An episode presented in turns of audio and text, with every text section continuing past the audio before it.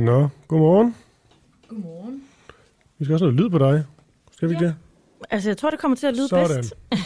Godmorgen. Godmorgen. Skal vi lige sige vores navn? Jeg hedder Christoffer Lind. Jeg hedder Karoline Kært. Og øh, vi sender frem til øh, klokken 9. Det er vel din... Ej, det er pinligt, hvis jeg ikke har fulgt med. Men det er vel din første sådan sender fra start, er det ikke? Jo, det er rigtigt. Ja. Det er rigtigt. Du sendte med i, øh, i mandags, hvor du sådan kom... Du sprang ind i Jeg anden sprang time. lige ind i anden time klokken 8 og øh, sagde hej den sidste time. Ja. Og nu sidder jeg her fra klokken 7. ja, du er jo ny vært her på, øh, på kanalen. Det er tre dage om ugen. Mm. Har du vendet... Lidt skal jeg lige høre. Det der med at stå op tidligt, øh, er det noget, du ligesom har gjort før? Jamen, jeg, øh, ja, det har jeg gjort øh, rigtig meget, faktisk. Ja. Øh, jeg har sådan en øh, standard alarm, der helst øh, ringer sådan noget 0455. Og så har jeg oven i købet fundet ud af, at en alarm klokken 7.30, det kan jeg slet ikke finde ud af. Så spændet mellem øh, klokken 5 og klokken 9, der vil jeg helst gerne op i yderpolerne. Så det passer mig altså helt perfekt. Nå, det er meget stærkt. Ja. Ja, fordi sådan tre dage om ugen, det kan jo gå ind lidt småskør med så tidligt. Det skal jo dog siges, Ja. vi har det heller ikke helt så slemt som mange andre, øh, der er morgenradioer, der ligesom starter med at sende klokken, klokken 6. Men derudover er der også mange, der har den, tænker jeg, er uvane og skal sådan møde ind meget tidligt, og så gøre klar til udsendelsen i flere Ja. timer før. Ja. Så hun møde klokken 3 om natten eller sådan noget. Ja, ja, sådan helt Der kan vi trods alt få lidt, øh, få lidt søvn. Camilla, øh, oh, fuck. Det, skete det skal du bare, Jeg vidste, det det skal du bare gøre. Det er fint. Karoline. Jeg reagerer på det hele. Jeg tror også, min producer derude synes, det er meget sjovt. Det er fordi, jeg sendt mange, mange, mange, mange timer med Camilla Boracchi. Nu er det Karoline Ja. ja. Kært. Ja, rigtigt. Jeg laver aldrig den fejl igen. Ellers må du slå mig. Ja, ellers er godt nok. Der er faktisk en ting, jeg bemærkede i dagens program, jeg synes, det lød meget sjovt. Det var i forhold til sådan noget øh, overvågning, jeg ikke vidste det store om. Ja. Ja, Aya Kemnitz på. Åh oh, ja. Hun har sådan en, øh, en noisebox. Jeg tror måske bare, det er mig, der ikke havde fulgt med, men altså, kendte du det inden? Nej, eller øh, jeg er lidt i tvivl, om jeg måske faktisk har været i en. Altså, altså selv. Ja. Men jeg tror ikke, det er sådan en, hun har. Nej, altså det, vi- det vi ligesom kan læse, det er, at det er sådan en aflytningssikret noisebox, hun har på sit øh, kontor. Så er det vel sådan, når hun øh, skal tale med Lars Lykke. Ja. Ofte. Fra. ofte, så er det ham jo. Ja.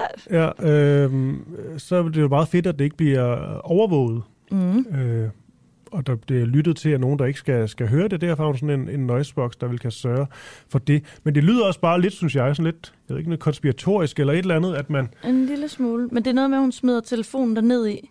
ja, Og så er der nogle lyde dernede, som gør, at man ikke kan høre, hvad der ellers foregår i rummet. men det er bliver man, men- meget smart. ja, men bliver man virkelig sådan, altså overvåget? Det lyder helt CIA-agtigt. Det lyder meget, ja, men altså, der er jo noget med det der med, at, at Grønland og der er andre, der, øh, der overvåger. Ja, men hun skal altså, øh, ja, men hun er altså på senere, det er klokken øh, 8.15. Jeg ved ikke, vi skal lige om lidt øh, spille et bånd med en, øh, en øh, indisk mand, du har talt Mhm. med. Jeg talte med ham i går, ja. Ja. Harry, øhm, som er øhm, fra Indien, ja. Og han bor i Katar, men han er øh, dansk fodboldfan. Han er fan af det danske landshold. Ja. Han er så også fan af, det, af Katars landshold. Øhm, hvilket forvirrede mig en lille smule i går, da jeg talte med ham. men men øh, jeg talte med ham i pausen mellem øh, første og anden halvleg af øh, Danmark-Tunesien. Og øh, jeg ligger mig fladt ned. Det var ikke alt, øh, jeg forstod, Nej. hvad han sagde. Fordi der var også ekstremt meget stadionlarm. Øhm, men han er altså øh, fan af det danske landshold, selvom der jo har været meget snak om, at mange af de her fans nede i Katar skulle være falske, Ja. eller skulle være blevet betalt af øh, Katar og styret dernede. Så øh, Hej, han er altså fan. Men han har, okay, men han har ligesom valgt, altså Danmark og Katar at holde med. Ja, der sker det, at... Øh, Katar virker som et håbløst valg, hvis det sådan handler om sportslig succeis. Ja, det, er fordi, det tror jeg mest, fordi han bor i Katar. Så har han sådan en følelse af, Okay, at jeg så- bliver også ja. lidt nødt til at bakke op Ja. om øh, der, hvor jeg nu har valgt at bosætte mig. Så finder jeg så også ud af i samtalen, han har faktisk boet i Danmark. Fordi jeg tjekker også lige, om ja, okay. Harry egentlig er dansk. Fordi ja. vi måske har flere af jer derude øh, set, at BT og Mediano, Mediano er Ja. blevet øh, fanget lidt af en øh, indisk fan, som jo så faktisk hed Steffen og var fra Danmark. Så jeg prøvede lige at sikre mig, at Harry ikke bare er fra Danmark. Ja. Det er han ikke, men han har boet i Danmark. Så derfor har han også et tilføl, øh, tilhørsforhold til os Ja. ja. øh, herhjemme. Og nu skal jeg nok uh, sætte et klip på lige om et øjeblik. Men jeg sidder bare og tænker lidt det samme, som jeg tror Rasmus Tantholdt også øh, sagde til os. Uh, der er noget lidt sjovt i den her sådan total farvelse, især på de sociale medier og latterliggørelse af de her øh, indiske fans, eller også fans fra Katar, som holder med andre lande. Fordi så stor forskel er der jo ikke fra det, og så til, at øh, jeg holder med AS Roma. Nå, jeg synes, det gav super god mening. Ja. Altså, Han jeg- sagde også, Ja. øh, hej, jamen, vi har ikke noget hold med, så, så, så, så vi bliver nødt til at holde med nogle andre. Ja, altså jeg, jeg mødes til noget, der hedder Fancop en gang om året. Der mødes mænd, rigtig meget midaldrende mænd, i sådan forskellige, så nogen, der holder med Liverpool, altså det her i Danmark i Vandløse, nogen, der holder med Roma, eller Real Betis, eller Manchester City, og så har man de trøjer på, og så spiller man for dem, men man er jo så pære danske som noget, men alligevel så, dem, der ligesom holder med, med Liverpool, de lader, lader lidt som om, de er sådan lidt fra, fra Liverpool, og en skavser eller et eller andet, ikke? Jo, jo. Liverpool er også kæmpe i Danmark, er det ikke det? De, de er kæmpe store. Det er ja. Noget med deres storhedstid i 80'erne, så den generation der. Ja, og jeg vil Og tipslotte, og ja. godt øh, odds på, at der ikke er så mange af de danske Liverpool-fans, der har boet i Liverpool. Nej, Eller er derfra. der, så på den måde er han på en eller anden måde øh, foran. Øhm, men ja, lad os bare få spillet det her, det her klip. Det er altså dig, der taler med øh, hende ind, der hvad den hed igen? Harry, øhm, Du kan ikke sige helt navnet. Nej. Det, tager vi bagefter, hvis det, det tror jeg også, det han måske selv siger. Okay, hej. Hello. Hallo, Good evening. How are you? good evening. Is this yes, Harry? How are you? Yes, Harry here. Harry. Hi. Harry. Is my my voice is audible? Uh, yeah, yeah, we can hear you. Yes. Okay. Good. Uh, go perfect. Um, so, uh, thank you for taking your time to talk with me during the match. Yes. Yes. Yes. We are in happy mood now. Oh, that's good. Harry, I called you because I've heard that you're a fan of the Danish national team, right? Pardon? I'm supporting Dan- Denmark team. Oh, yeah, you are. Um, first of all, we have examples here in Denmark that some media has been cheated by Danish fans that told them they were from India. So just to be sure, Harry, er du fra Danmark? No, actually, I was in uh, residence in uh, 2011 and 12. Oh, so But my nationality is India. But I'm supporting uh, Denmark. So do you understand when I talk Danish? No, no, No. not no. Okay. So for how long have you uh, been living in Denmark? I've been uh, in around three years. I will be coming and going to uh, travel to and fro. Like for example, six months I will be stay there and go back to India. Then I take a break of three months and then come back to Copenhagen. Ah, okay. So for how long have you been a fan of the Danish national team? Yeah, since I was there in Denmark, it's like my third home. My first home I will say as India. The second home I say as Qatar, and third home I will say as Denmark. So I am supporting Denmark. Okay, and for how long have you been a fan of the na- Danish national team? uh, I was fa- fan during uh, 2011 and 12. After that, I am not watching this football. But two years, I know I'm involving, uh, interested in from that time. Okay, Now the FIFA time, I want to support Denmark, so I have taken initiative. okay. And uh, who is your favorite player at the Danish team? Eriksen, Christian Eriksen. Eriksen. Oh yeah, he's Yes. good. Yes. Number 10. I- yes. Just now I saw his uh, some cover. is very good movement. Let's see in the second half. Uh, he has to go do some more good. Oh yeah. Uh, Harry, there there are many national teams that you could be a fan of and be supporting. Why are you a fan of the Danish team? No, I'm not supporting all the team. I'm supporting first as a Qatar, as I am resident here for last seven years. The next I am supporting for Denmark. Since India is not part of the game, I am supporting Danish. Okay. My colleagues, my my previous company colleagues are from Denmark. Yeah. So are you supporting Qatar or Denmark? My first preference is Qatar. The second support country is Denmark. Okay. Okay. So, uh, Harry, on social media, fans like you from India and from fans from other Eastern countries have been called fake fans. What do you think when Western media and people from the Western countries call you a fake fan? No, you should not say as a fake fan because here we have real football lovers from India. The many people they are uh, from India. Around 1.8 million is already in Qatar. So the people in India support different countries. Like how I am supporting Denmark, the other people from India supporting other countries, their own countries. But you could you could not say they are fake fans. They are really interested in football and they are supporting the country. Hmm. Have, but Harry, have you seen any fake fans around you who look like they've been paid to be there?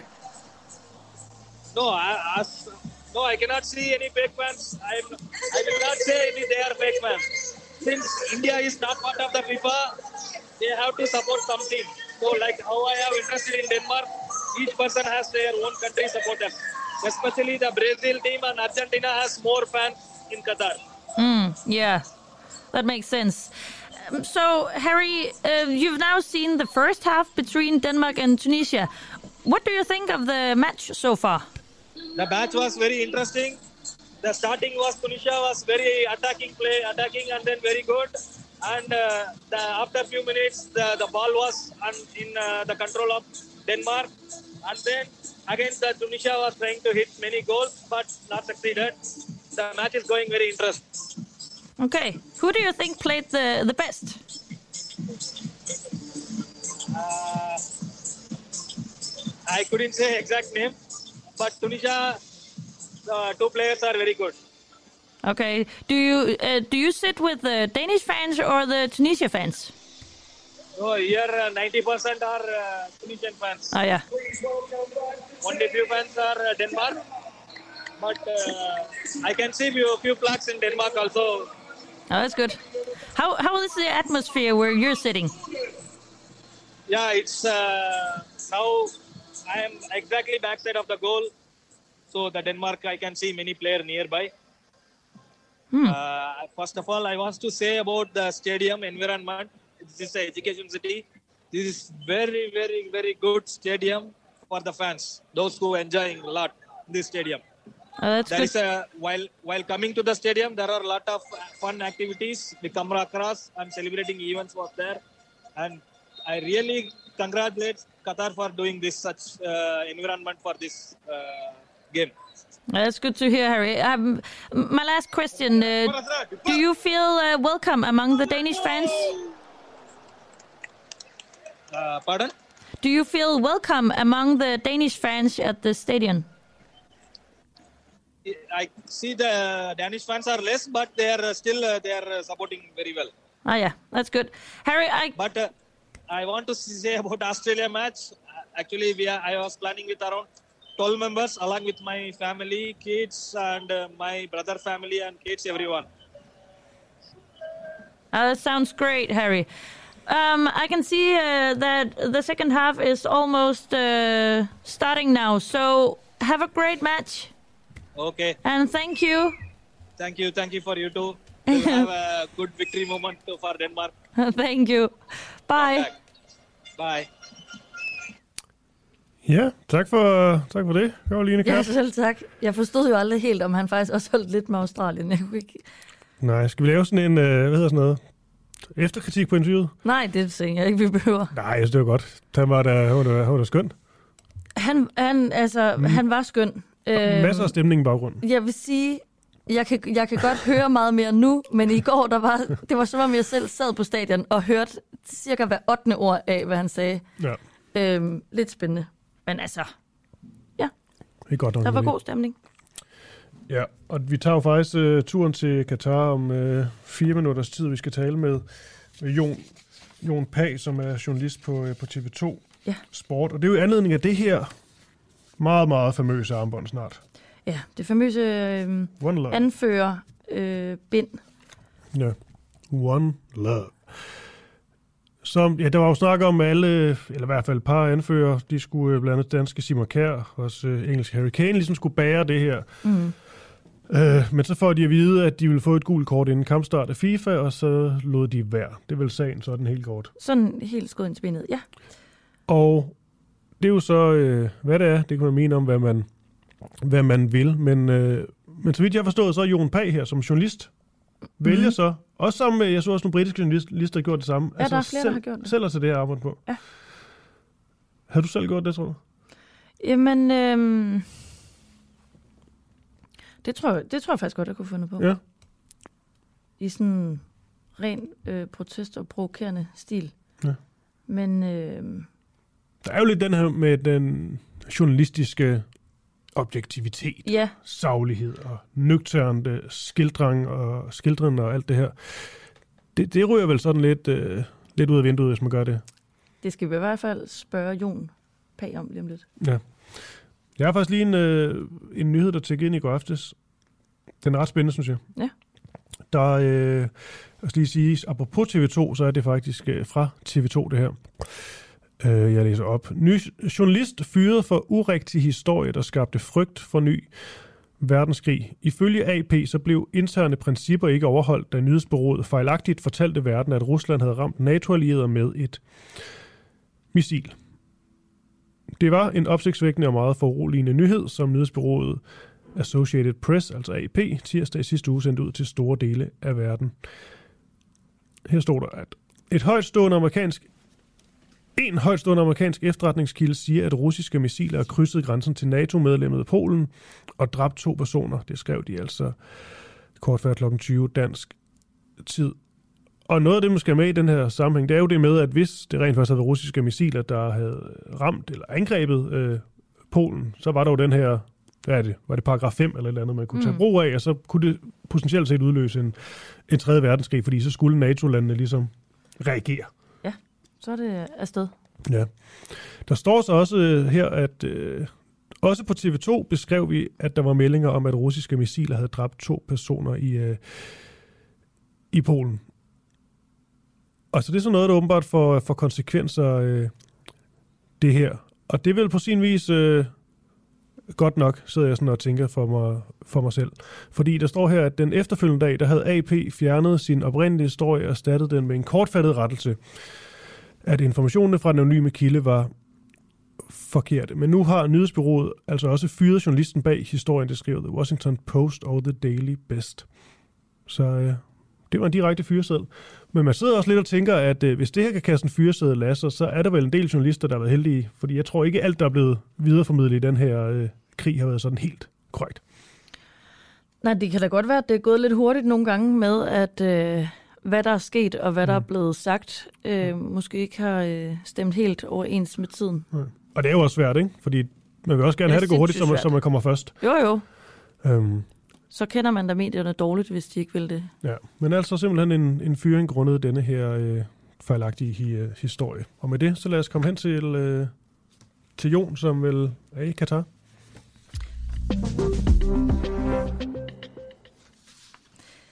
Fordi vi skal nemlig snakke om det her øh, armbind, anfører armbind, som øh, vi, du fortalte om lige før, det her One Love. Øhm, og øh, Jon Pag, vært på TV2, er du med os nu? Ikke nu. Ikke helt endnu. Og man siger godmorgen lige om lidt. Det er fordi, øh, Jon Pag, han øh, stod øh, foran øh, landsholdets hotel her den anden dag. Øh, det var øh, aften. Og øh, så har han øh, taget det her anfører øh, bind uden på sit skjorteærme. Øh, det er langt ude i ørkenen, at øh, han står foran det her øh, spillerhotel. Øhm, og lige pludselig så kommer øh, politiet i Katar, og er måske ikke helt lige så meget op at køre over, øh, Mm. det her budskab, det her armbånd, det har. Så øh, de kommer lige hen og øh, beder ham om at tage det af, og man kan se på en video øh, fra TV2, at øh, de øh, også sætter hånden op foran øh, kameraet, som øh, filmer, øh, og så har de ligesom en lille samtale om, hvorfor øh, Jon Pag ikke må have det her armbånd på, og han bliver ved med at spørge, øh, hvorfor han skal tage det af. Øh, men hvordan det ligesom ender, fordi man kan bare se på videoen, at øh, politiet i Katar ligesom øh, begynder at, at gå. Øh, det er ikke, fordi der er sådan et stort skænderi, men de begynder lidt at gå, og så stopper videoen så. Så jeg ved ikke rigtigt, om Jon og hans kameramand bare er, øh, er smuttet os, eller om... Øh, Nå, okay, så den stopper uden, så vi ved ikke helt, der Nej, kan jeg være får- et, et efterspil. Vi Ja. ikke, øh, ja, det er jo altid spændende. ja. Ligesom da vi også talte med... Men han er øh, meget, han er meget ikke, han vil ikke, altså Jon Pag vil ikke tage det her armbind af. Øhm. Men jeg ser ikke, om han tager det af, eller om de øh, ender med at gå. Nej. Tager han stadig ikke telefonen? Ah, det er da træls, Jon. Kom så, min gode ven. Han er jo to timer foran os, så Han er to timer han foran, burde, han burde da have været så klokken er, klokken er 9.20. Ja, Ja, det er jo meget rart for... for Men jeg- no, men så tænker man da også, han for filen kunne tage til uh, telefonen. Det kan også være, der er et eller andet med forbindelsen, der, der ikke fungerer. Nu skal jeg ikke give ham skylden for, nej, det kan godt være. for noget. Men der er egentlig meget godt gang i de her øh, TV2-journalister i, øh, i Katar. Rasmus Tandholt har også skabt øh, rimelig stor overskrift, må man nok sige. Han er simpelthen gået viralt. Ja, det er han i den grad. Jeg så Gary Lineker, der er sådan en fodboldjournalist, øh, tidligere stor fodboldspiller. Han, øh, altså han begyndte jo sådan at retweete ting, som Tandholt ligesom har, har lavet. Det der, man ligesom bliver afbrudt under live-tv. Ja, Øhm, vi har set også, at Tandhold har været på flere, altså øh, nu kan jeg ikke huske specifikke, men øh, medier ala CNN, øh, BBC, sådan nogle øh, store medier også, fordi de også har set øh, den her video. Okay. Skal vi lige prøve at sætte sådan et... Vi har sådan en lille spot, vi lige kan prøve at, at sætte på, og så øh, kan vi se, om vi ikke kan få, få Jon på linjen bagefter. Nej, nu stopper du. Nu stopper du. Jeg synes, vi stopper. Den uafhængige er kritisk taleradio fri for statsstøtte. Altså, må jeg nu ikke få lov til at svare? Jo, men du start, hvis du bare siger ja eller nej.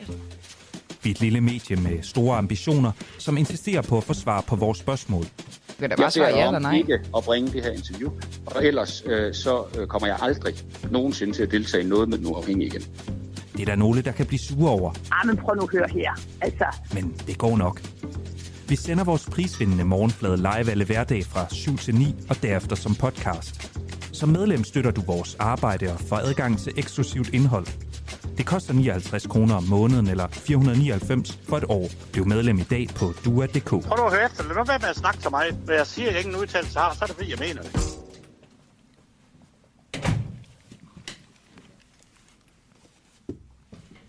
Ja, nu vil jeg jo øh, ønske, at jeg kunne sige, fordi jeg lige forlod studiet et kort øjeblik, at øh, nu har vi Jon Pag på. Men, Karoline, det kan jeg ikke. Han tager sådan ikke telefonen. Og det er jo lidt uheldigt. Det er, det er lidt ærgerligt, men jeg kan se... Øh, nej, det kan... Nej, jeg troede lige, at, øh, at vi havde fået en besked om, at han var på. Det var han altså ikke. Okay, så kan jeg i stedet for, øh, det kan være, at vi begynder bare at arbejde videre på, øh, på den næste kilde i, øh, i- i stedet for. Men indtil da, så kan jeg lige øh, give nogle, øh, nogle korte nyheder. Klokken er jo blevet 7.24, øh, og tak for alle jeres øh, godmorgenbeskeder. Vi beklager, der ikke lige er så mange kilder på øh, her til morgen, men øh, jeg kan da trods alt sige, at øh, vi har snart Torben Ørting på, som er pensioneret kontræadmiral, øhm, hvor vi skal tale om det danske forsvar er der noget som helst håb forud for, for det danske forsvar. Og så derfra, så kunne altså køre sådan, bang, bang, bang. Så kommer kilderne på. Ja, 10 så er, mellemrum, de, så kører vi. så er de legnet op, og øh, så må vi jo håbe, at de tager telefonen, Ja, det er selvfølgelig også en strategi. at forbindelsen den... Øh, Det er svært at gøre noget med ved. Men nu har jeg lige to, øh, to nyheder. Det er ikke i den sjove ende, nogen af dem. To eksplosioner i Jerusalem. Mindst 18 personer er såret efter, at to eksplosioner har ramt den israelske hovedstad Jerusalem i nærheden af en busterminal. Det skriver Jerusalem Post. Flere dræbt og såret ved skyderi i Walmart. Forskellige personer er blevet dræbt og såret ved et skyderi i et Walmart supermarked i Chesapeake, tror jeg det hedder, i den amerikanske delstat Virginia. Det oplyser talsmand for det lokale politi, Leo Kosinski, til CNN. Ifølge lokale myndigheder er gerningspersonen død, og jeg kan egentlig heller ikke se noget sådan motiv, eller hvad de arbejder øh, ud fra. Ja, men nu tror jeg til gengæld, vi får den næste øh, kilde. Ja, nu kan vi da høre, der På. bliver talt ude i regien, i hvert fald. Nu skal bare lige finde ud af, om det er Torben Ørting, vi er på, eller om det er Jon Pag. Det er Torben Ørting, der bliver nikket derude. Skal jeg bare lige lave sådan et øh, godt gammeldags øh, oplæg her. Er der håb forude for vores forsvar? Hvordan den politiske fremtid ser ud, vides ikke endnu, men der er knald på regeringsforhandlingerne for tiden, hvor det i går handlede om udenrigs- og sikkerhedspolitik. Et emne, der på trods af krigen i Ukraine ikke fyldte ret meget under valgkampen. Flere eksperter de har været ude at sige, at vores forsvar står i lort til halsen. Men under valgkampen var det få, nærmest ingen partier, der ville udtale sig om deres fremtidsplaner inden for udenrigs- og sikkerhedspolitik. Nu taler vi så med Torben Ørting Jørgensen. Pensioneret og kontreret admiral. Og øh, godmorgen, Torben. Ja, godmorgen, godmorgen.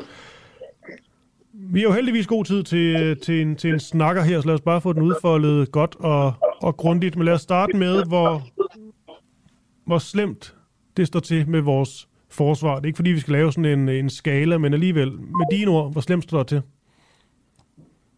Skyd mig. Så for søren. Jamen, det skulle ske. Skulle det ikke det? Jo, ej, der får igen nu, Torben. Ja, det er godt. Nå, Ja, og vi griner lidt, det er fordi, der har været lidt bøvl med nogle, en kilde, der ikke tog telefonen, og lidt, øh, lidt, øh, lidt gejl. Men lad os nu øh, komme videre, og så bare lige tale om forsvaret. Torben Ørting, hvor slemt står det til? Jamen, jeg synes, det står alvorligt til, fordi vi sidder med et forsvar, som øh, er en øh, skrabet øh, udgave af det forsvar, vi lavede om øh, fra et øh, forsvar til et forsvar af Danmark til at være et, der understøtter den aktivistiske udenrigspolitik. Så vi har ikke noget forsvar, der er indrettet øh, optimalt til at forsvare øh, Danmark og dansk nærområde. Og det er jo det, vi har behov for i øjeblikket. Ja. Jeg tænker egentlig, Torben, vi er, vi har jo rimelig god tid, kan man sige, og vi skal selvfølgelig mås- måske også tale om din måske egen, øh, egen rolle i det her med, med forsvaret, altså hvornår det ligesom begynder at gå ned ad bakke, og hvorvidt du måske også kunne have gjort noget, noget selv. Men før det, det her med, at, øh, at partierne ikke vil udtale sig om vores sikkerhedspolitiske situation. Hvad mener du om det? Jamen, det synes jeg er lidt øh, besynderligt. Jeg kan godt forstå, at der er sensitiviteter omkring den situation, øh, vi politisk har i Danmark, hvor øh, man forsøger at danne en, øh, en bred flertalsregering, at det skal man selvfølgelig tage hensyn til. Men der var ikke nogen begrundelse for ikke at tale forsvar under den valgkamp, vi lige har overstået. Og det undrer mig meget, at det ikke kom til at ske. Hmm. Ja, men kan det ikke også være, at der har været så meget snak om, øh, om forsvaret, siden krigen brød ud, sådan op til valgkampen, at øh, det måske øh, bare ikke lige var det, der var hot topic? Nej, det tror jeg sådan set ikke øh, nødvendigvis er, er, er forklaringen. Øh, men altså, hvis man står med en problemstilling, som jo langt de fleste af de såkaldte ansvarlige regeringsbærende partier er et ansvar for, at vi befinder os i, øh, så er der jo ikke ret, ret meget øh, succes at hente. Og, og, og det, der er jo en kendskærning, det er det forsvar, vi har i dag. Og den situation, vi øh, står i i dag, den hviler jo på en øh, bred politisk konsensus. Man kan jo ikke komme ind og sige, at Socialdemokraterne har sagt, at øh, vi skulle have et andet forsvar, eller større forsvar, eller at konservative eller venstre har sagt. De har jo alle sammen været enige om det forsvar, vi har i dag. Og det er jo blandt andet et forsvar, hvor man øh, reducerede forsvarsbudgettet med 15 procent. En beslutning, der blev øh, foreslået af en venstreledet regering under Lykke og, øh, og, og øh, øh, vores daværende finansminister, Claus Hjort Frederiksen, og som blev implementeret af den efterfølgende socialdemokratisk ledede Torning-regering, samtidig med, at Putin han øh, annekterede Krim. Så det var det signal med Danmark sendte dengang, det var, at vi sparede 15 procent på forsvarsbudgettet, samtidig med, at vi fik den første indikation af, at der var noget i gære øh, omkring Rusland. Okay. Jeg tænker, at vi er lidt interesseret hen i to ting, og det er blandt andet for at vide, hvornår det ifølge dig begynder at gå skidt for forsvaret, hvad der bliver taget af helt for, sådan konkrete, drastiske, forkerte skridt, og så derudover også høre, hvad dine bud er på, hvad der kan gøres bedre i, øh, i, i fremtiden. Men først og fremmest, altså det her med, at det ser så skidt ud, som du også siger, hvornår er det, det her skred begynder at, at komme? Altså, jeg vil sige, at, at, at der, hvor der virkelig opstod et problem, det var dengang, man træffede den her beslutning om at, at reducere forsvarsbudgettet med 15 procent. Øh, på det tidspunkt, der havde vi øh, omstillet forsvaret gennem K-notatet, som, jeg, øh, som er det her kapacitetsnotat, hvor vi forlod det stationære mobiliseringsbaserede forsvar, som er indrettet til at, at øh, forsvare Danmark. Men på det tidspunkt, hvor vi træffede en beslutning om at lave det om, der var øh, den sikkerhedspolitiske øh, kendskærning øh, fastslået af Forsvarets efterretningstjeneste, at der ikke var nogen militær trussel imod Danmark. Og derfor var der ikke et rationale for at, at, at opretholde det her stationære mobiliseringsbaserede, værnepligtsbaserede forsvar. Derimod kunne vi se, at den verden, der var kommet efter murens fald og øh, efter at der var glasnost i, i Rusland osv., den i virkeligheden øh, viste, at der var masser af konfliktpotentiale i verden, der var undertrykt i forbindelse med den kolde krig, men hvor øh, der var behov for, at øh, Vesten øh, engagerede sig, og det var det, som gav anledning til Irak, Afghanistan og lignende øh, danske engagementer, hvor forudsætningen var, at man skulle kunne sende styrkebidrag ud, som rent faktisk kunne nå flere tusind kilometer væk fra Danmark, og så ud, der, der udføre deres opgaver øh, der, hvor de blev placeret. Det krævede en anden forsvarsstruktur, og den havde vi kun råd til, hvis vi øh, sparede penge ved at ophæve det her øh, anti-invasionsforsvar, vi havde, som ikke havde nogen øh, fjender at forsvare sig mod på det tidspunkt. Øh, det forsvar, vi, vi lavede der, det blev så yderligere reduceret, da man træffede beslutningen om den her 15% besparelse. Og det var der, hvor øh, det for alvor gik galt, fordi at vi øh, øh, også havde øh, officerer i forsvaret, der hævdede, at de besparelser kunne gennemføres, uden at det gik ud over forsvarets operativ kapacitet. Og det vil sige, at man kunne kun øh, realisere øh, besparelsen ved at forringe vilkårene for personel og ved at træffe nogle andre beslutninger, som gjorde, at, øh, at, at forsvaret blev yderligere udhulet. Mm. Det er der, hvor vi står, og det er det øh, forsvar, vi har i øjeblikket. Man kan sige, at øh, nu kan vi bruge sådan en fodboldanalogi, at, at det mobiliseringsbaserede forsvar, det var et forsvar, et, et fodboldhold, øh, hvor vi havde alle spillere på plads. Øh, vi kunne desværre kun spille hjemmekampe, og på det her tidspunkt var der behov for, at vi også kunne spille nogle udekampe. For at kunne spille en rolle der, så besluttede vi os for et forsvar, som ikke havde, ikke var komplet. Vi havde ikke et helt fodboldhold. Vi, vi sparede øh, kapaciteter væk, som i dag er relevante, som for eksempel ubåde, som jordbaseret luftforsvar og andre ting, som vi ønsker, vi havde i dag. Øh, og i stedet for så fokuserede vi på øh, få stjernespillere, som vi så med glæde kunne se optræde på den internationale arena. Nu er situationen altså den, at vi skal spille fodbold på hjemmebane igen, og der har vi ikke rigtig noget at, at, at gøre godt med, fordi vi har øh, som sagt kun et par enkelte spillere tilbage, som til gengæld er dygtige og kan det hele, men øh, som ikke kan stille et helt fodboldhold. Og det er den fælles udfordring, vi står overfor i dag. Okay, og partierne de taler jo lige nu om udenrigs- og sikkerhedspolitik under regeringsforhandlingerne. Så er spørgsmålet selvfølgelig, hvad de ifølge dig burde fokusere på. Hvis vi lige, Torben Ørting, et kort øjeblik øh, lave sådan en, øh, en leg, hvor, øh, lege sådan en leg, hvor vi siger, at du bare har øh, masser af penge til rådighed. Du skal ikke tænke over, hvor penge skal komme fra. Du har bare masser af penge i hænderne til at få styrket og forbedret det her forsvar. Hvad er det så, man, øh, man skal gøre i, ifølge dig? Jamen jeg vil sige, at øh, man skal lige bruge 14 dage på at finde ud af, hvad er det for et forsvar, vi skal have. Altså, øh, hvad, hvad, er det, hvad er det for et forsvar, vi har brug for under de her ændrede rammebetingelser? Fordi det er i hvert fald ikke det forsvar, vi har. Det kan nemlig ikke øh, løse de opgaver, der skal i relation til Danmark.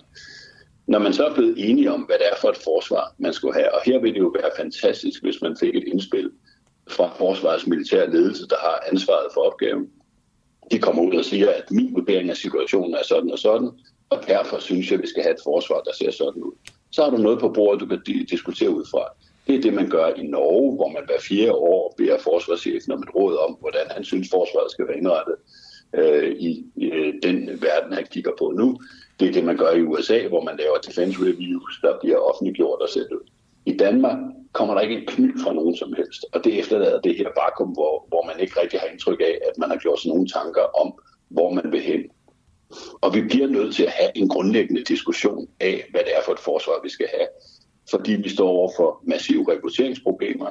I øjeblikket kan man ikke fastholde en soldat, en professionel soldat, øh, i øh, forsvaret længere end 20 måneder om, om, øh, for, for hver person i gennemsnit.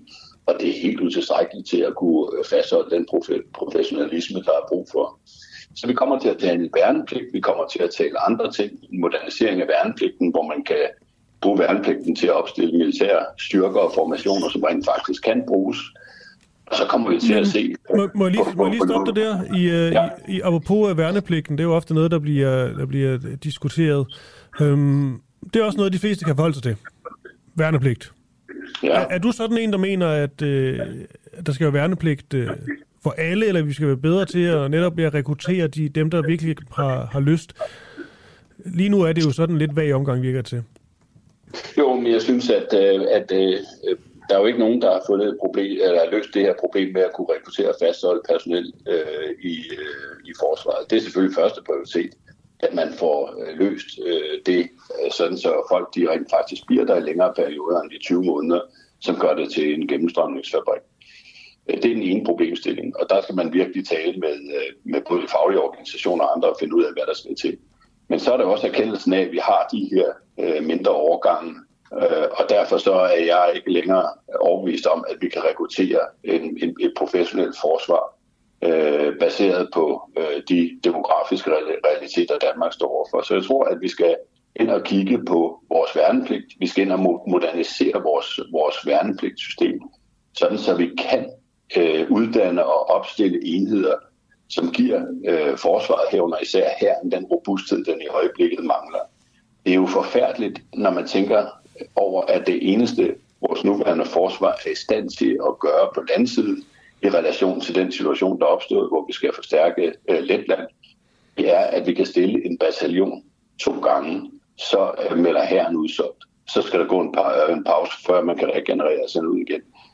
En bataljon på 800 mand, det er faktisk ikke ret meget, når man tænker på, øh, hvilket forsvar vi tidligere har haft, og de udfordringer, vi står overfor. Så øh, jeg synes, at der er alt mulig grund til, at man begynder at diskutere værnepligt. Også en relevant, moderne og nyttig værnepligt, hvor de soldater, man uddanner, har den udrustning, de skal have, og kan indsættes, mens de er værnepligtige, eller i en periode bagefter, hvor de står i beredskab. Bare for at tage et element. Mm. Vi skal også have diskuteret jordbaseret luftforsvar.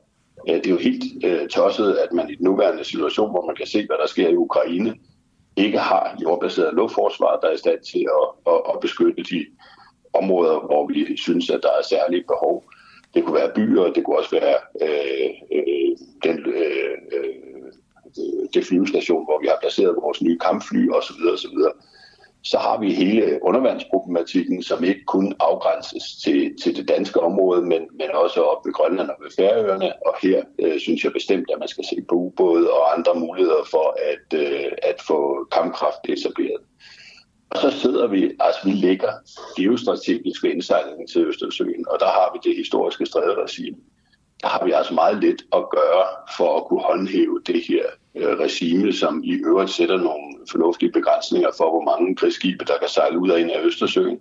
Her har vi også brug for mindre øh, kampenheder, der slagkraftigt kan bakke op om øh, det stræderegime, vi er sat øh, til for at, øh, at overvåge øh, for at sikre sig ind og ud af Østersøen. Så der er masser at tage fat på.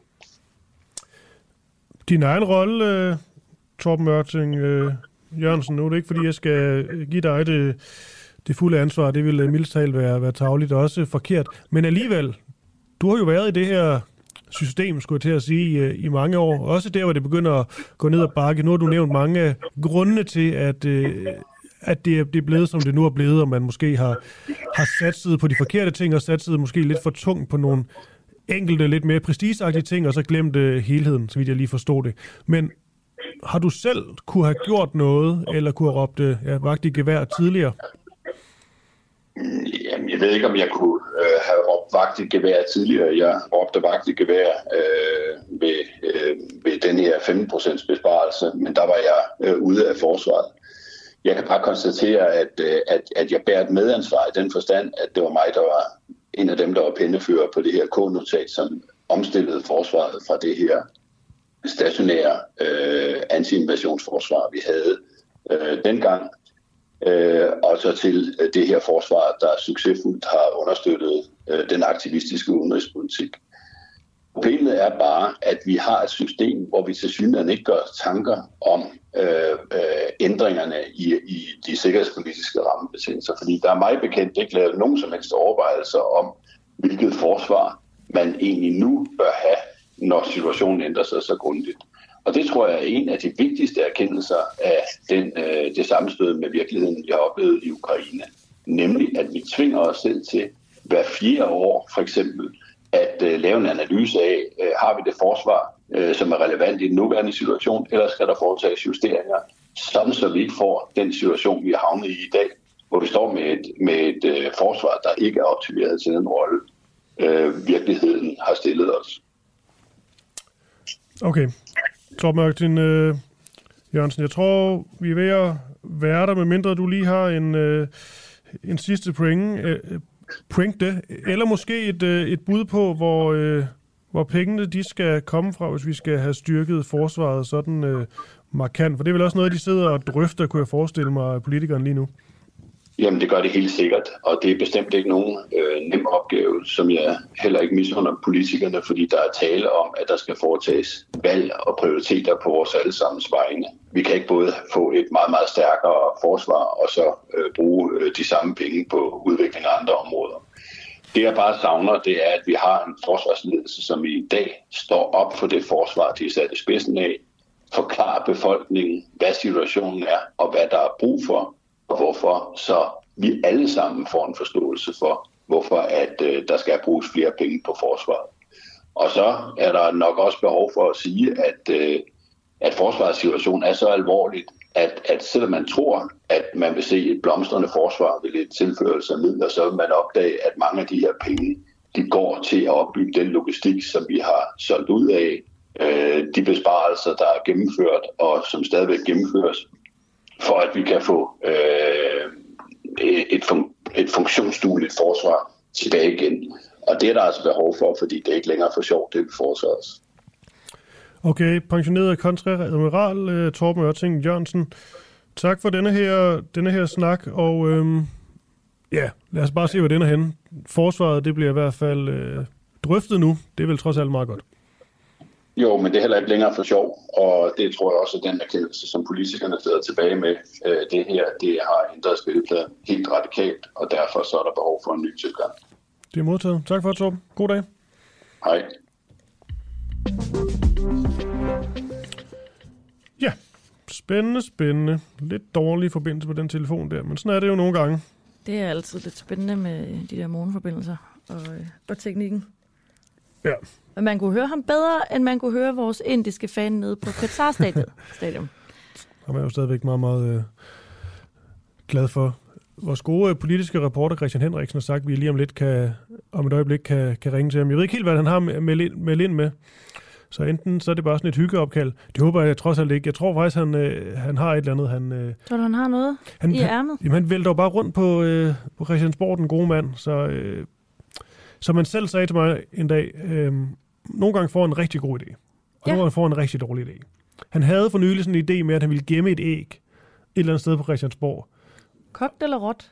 Jeg, jeg tror, det var kogt. Jeg ved det faktisk ikke. Nej. Jeg tror bare, ideen var, det var noget med Pia Kærsgaard, og så hvem der blev længst, om det var ægget eller Pia eller et eller andet. Lidt ligesom øh, salathovedet. Hvad er det? øh, salathovedet og øh, øh, åh, i øh, England. Ja. Hvad er det, hun hed? Hende, som sad meget, meget kort på premierministerposten. Liz Truss. Ja. Salathovedet. Der var et britisk medie, der satte et øh, iceberg-salathoved op. Og så skulle vi se, om hvem holdt Nå, det længst. sjovt.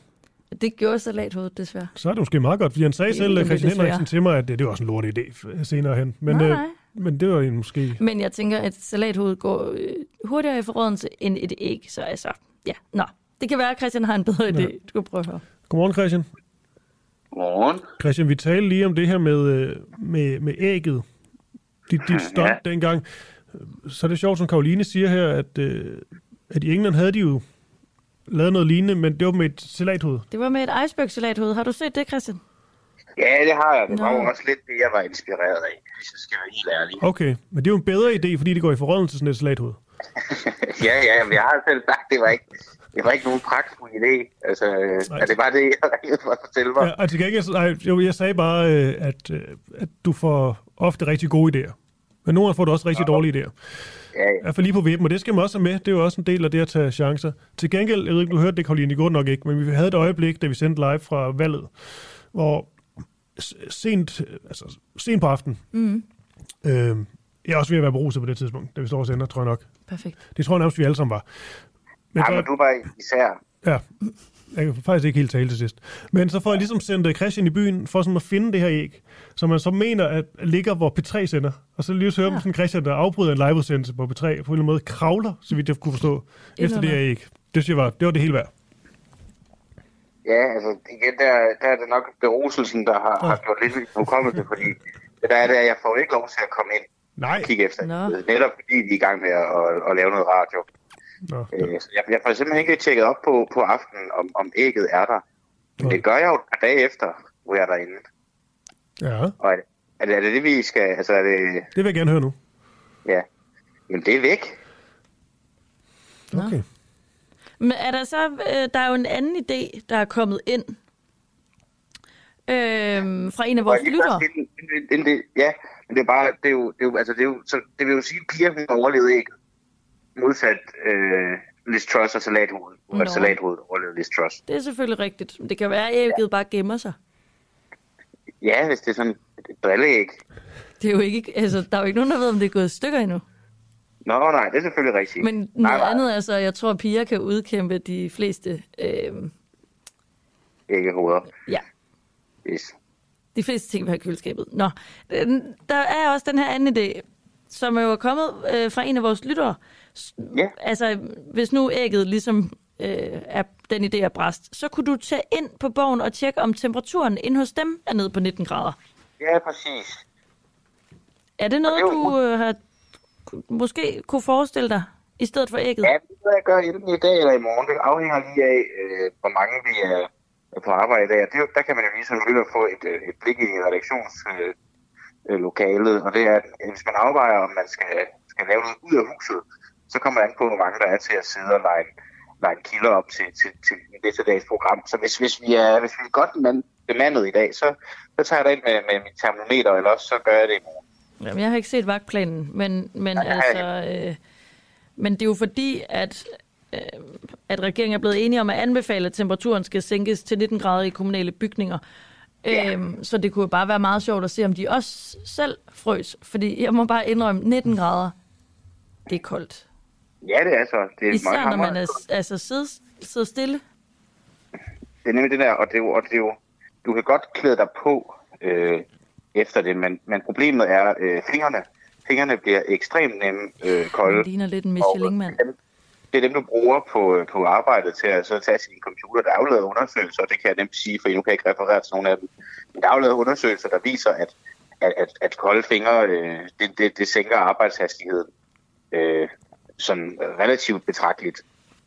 Bliver også Så- helt stive jo. Ja, det Skal det. man have nogle af de der smarte handsker med uden fingre i? Ah ja, ja, det er rigtigt. Jeg ved ikke, hvad de hedder. Det vil også være meget passende for sådan vores lidt rebelske medie, hvis vi var... Det forbinder lidt med sådan nogle, nogle lidt nogle rebeller, der har sådan nogle handsker på.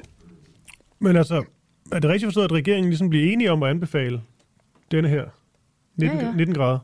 Ja, ja. Ja, alle Det- skoleelever ja, det sidder jo og fryser og brokker sig, fordi at... Men så er det, det kan da blive en meget god historie, hvis de overhovedet ikke lever op til det selv, på trods af, hvor ja. Vanvittigt koldt det er. Og, det. og man tænker også, det ser jo vildt ud, at ens øh, folkevalgte skal sidde der i øh, jakkesæt, og så med en eller anden plæt ud over. Men altså, det er jo, det er jo bare sådan, det kan blive. Det skal de jo. Problemet er nu, at nu har vi jo sagt det øh, live her i radioen, så hvis der sidder en eller anden fidus over fra Frihedsbredet lytter med, så er de jo allerede på vej derind, så, så de er jo nok nødt til at gøre det i dag. Jamen, så kom afsted, Christian. Ja. Du skal, vil. du skal afsted, ja. Har du andet Ja. på, øh, På bloggen. på bloggen? Nej, jeg var lige på vej i bad, da var I ringede. Øh, så den skal jeg have ringet af øh, først. Og øh, så er jeg jo stadigvæk, øh, det er vi jo alle sammen, men, men jeg, vi får tips ind fra højre og venstre omkring, hvem det var Rasmus Prehn, han har spist den her, den her Mm. frokostmad. Og jeg vil bare sige, at jeg har fået et, synes jeg selv, godt tip. Og, øh, og vedkommende, som, som det ligesom i tippet bliver påstået, at Rasmus Prehn har spist frokostmad, har jeg ringet til hver dag øh, siden, at jeg fik tippet. Og vedkommende tager ikke telefonen. Og, og jeg har ringet både fra min egen telefon, jeg har ringet fra radios telefon, jeg har ringet fra en af mine kollegaers telefon, men hun tager den ikke. Og øh, så det vil jeg bare blive ved med. Og på et eller andet tidspunkt, så må man jo, så må man jo møde op ude, hvor vedkommende arbejder, eller ved vedkommendes adresse. Okay. Men jeg kan selvfølgelig ikke sige nu, hvem, hvem, hvem tippet drejer sig om, fordi det, det kan jo lige så vel være, at det bare er et, et falsk tip. Ja, du har lige sagt hun. Ups. Har jeg sagt hun? Ja, det sagde du. Øh, bup, bup, bup. Ja, okay. Okay, ja, det er rigtigt. Det, det er en kvinde, det kan jeg godt sige. Men, Men det er vel ikke, fordi det... Altså, det udelukker mange, men det udelukker ikke sådan så, at man Ja. bare kan gå ud og pege. Nej, og det er, det er et tip. det snæver feltet lidt ind. Det kan Men- være. en lille. Vi har faktisk, øh, Christian, vi har faktisk noget med den her Rasmus Prehn-historie Mm. senere. Det er det med, at vi har jo spurgt 28 medier eller mediehuse, og 26 har ligesom svaret os, øh, altså hvorvidt denne her, øh, en, jo- en journalist på deres medie ville blive fyret eller ej, ikke? Ja, ja. Øh, hvis man ved, at det var... Det Ja. var ja, ja, præcis. 24 har jo svaret, at alene det at spise en frokost med Rasmus Prehn ikke vil føre til øh, en fyring. Men så er der altså to medier, som ikke har ville svare os. De kalder det for spekulativt og for unuanceret. Det er Jysk Fynske Medier, og så er det TV2 Østjylland. Og jeg kan glæde dig og lytterne og mig selv og Karoline med, at øh, vi har Dennis Kravlund, chefredaktør på TV2 Østjylland, med til at tale om det. Ja, Mm. Altså, hvad er hans tanker bag? Hvorfor ja. Er det her for spekulativt unuanceret? Ja, og med alle, altså, han er jo ikke den eneste TV2-region. Dem er der et par stykker af. Mm. Så er alle hans kollegaer unuanceret og spekulative. Den er også De god. vil gerne svare. det er et godt spørgsmål. Ja. Har du noget særligt, du gerne vil spørge Dennis om, Christian? Øh, nej, jeg synes faktisk, det var øh, et, et, et rigtig godt spørgsmål, det Karoline kom med der, at hvis de, hvem, altså man må gå ud fra regionen, de kører efter en eller anden form for, øh, for sådan øh, sammenhæng, altså de, de har nogenlunde samme arbejdsgang. Det er i hvert fald bare en idé, jeg har. Øh, men hvis han så siger, at det her det er for spekulativt til, at han vil forholde sig til det, og de andre regioner har forholdt sig til det, men de er så spekulative, og han vil sikkert også sige, at han vil føle det var uprofessionelt af ham, at og begynder at gå ind i sådan nogle spekulationer. Men det gør de jo. Så det er et rigtig godt spørgsmål, det der. Det er også det, er, også- det, det, er også det jeg siger. Okay, Christian Henriksen. Jamen, jeg tror, det var det. Vi vil bare sige uh, tak, fordi du lige var med her, og du skal ind på borgen, og måske ses senere alligevel. God dag. Det er godt. God dag. Hej, hej.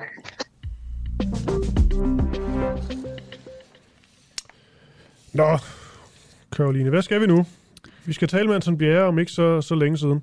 Ja, det skal vi. Som jo er... Øhm, som I har talt med tidligere, inden jeg kom til.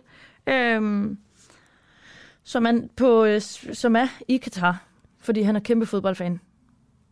Ja. Og gerne vil melde lidt tilbage om mm, stemning og... Ja, det er jo også det med, at, øh, at på, altså, det vilde her ved Katar, også når man tager det danske landshold, det er jo det her med, at jeg tror, de fleste husker øh, EM. Kæmpe folkefest. Øh, tusinder og der tusinder på gader og stræder i, øh, i Danmark i rødt og hvidt. Øh, folk, der altså, dansede og hoppede oven på, på busser inde i byen. Og sådan. Det var helt vildt det hele, ikke? Mm. Så tænker man, nu kommer der et VM. Så er der rigtig mange roligans, der skal afsted. Men der har været meget, meget få, der har købt billet. Det har både noget med prisen og, at gøre, hvor besværligt det er, det er i, i Katar, men jo særligt også noget med det her, at folk ikke vil støtte op om det.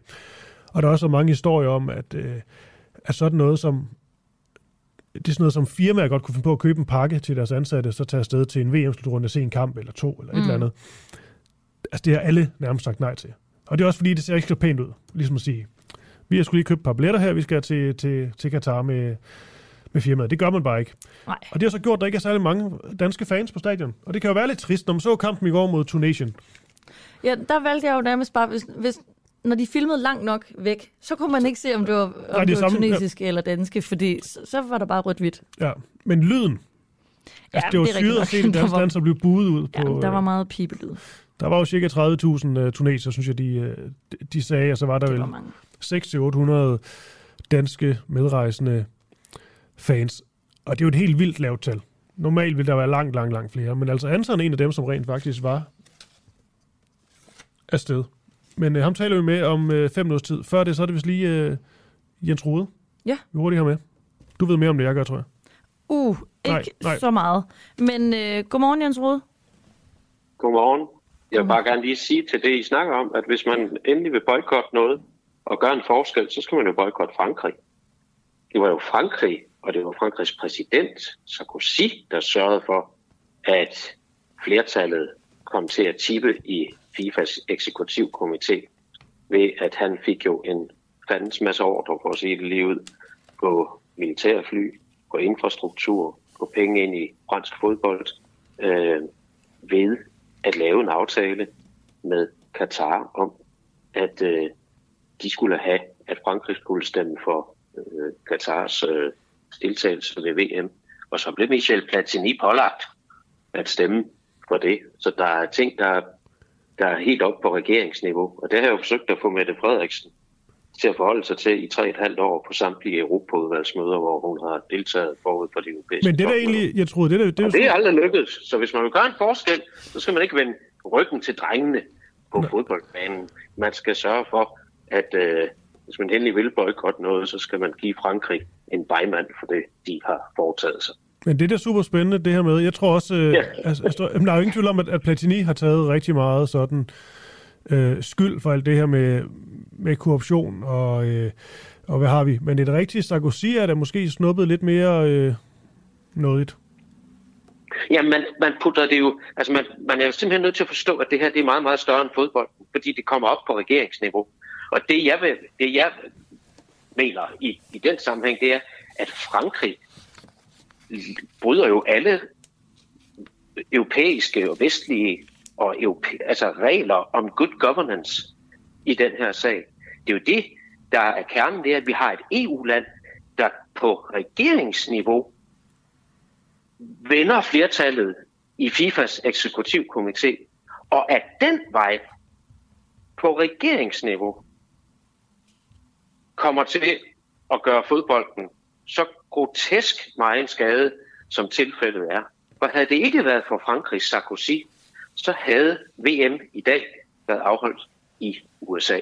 Og det mener jeg jo er noget, man bør forholde sig til blandt vennerne i den europæiske union. Vi har travlt med at kritisere Ungarn og Polen for, at de bryder reglerne og bryder artikel 2 i EU-traktaten. Men vi adresserer ikke den her problemstilling og har valgt ikke at gøre det, på trods af, at det har været kendt i tre et halvt år øh, i, øh, på, det europæiske, på, på, det europæiske rådsmøde. Og hvordan kan man stå og forlange, at andre lande skal levere good governance, hvis ikke man er i stand til det inden for EU-kredsen selv? Det synes jeg er et interessant politisk spørgsmål, og jeg har aldrig kunne få vores statsminister til at forholde sig til det på Europaudvalgsmøderne, og sådan set heller ikke mine kolleger i Europaudvalget. Fordi jeg tog det op hver gang, og de der, de, folk var lavet bare himmelvendte øjne. Skal vi nu høre på det igen?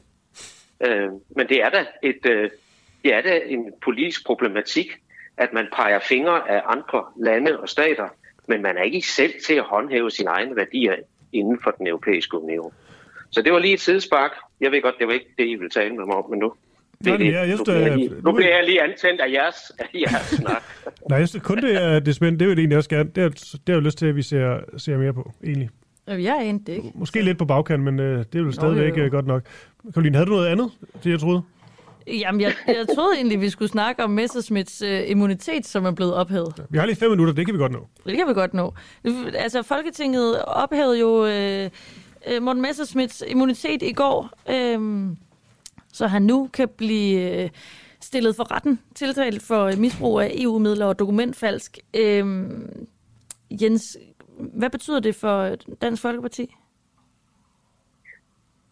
de igen skal martres af sagen, men de har jo selvfølgelig været forberedt på det. Men det er klart, at nu kommer der et enormt stærkt fokus på sagen, fordi den jo skulle gå om. Mm. Der er ikke noget i, at man ophæver immuniteten. Det har man gjort en gang før. Nu skulle det jo så gøres igen, fordi Morten Messersmith er genvalgt. Så det var ren formalia. Men det bliver jo ikke sjovt for Dansk Folkeparti den her gang. Det bliver sådan set måske heller ikke specielt sjovt for Christian Tusinddal, for, som jo ikke er aktiv i politik mere, men dog sidder øh, som direktør i Aalborg, øh, men måske allermest for en Peter Skåb, der sidder hos øh, Danmarksdemokraterne og en række af de andre øh, DF-politikere, for jeg tror, at øh, Morten Messersmith han kommer til at indkalde nogle folk som vidner, og så kan det blive øh, en meget, meget interessant skænderi om, hvem der vidste hvad og hvornår.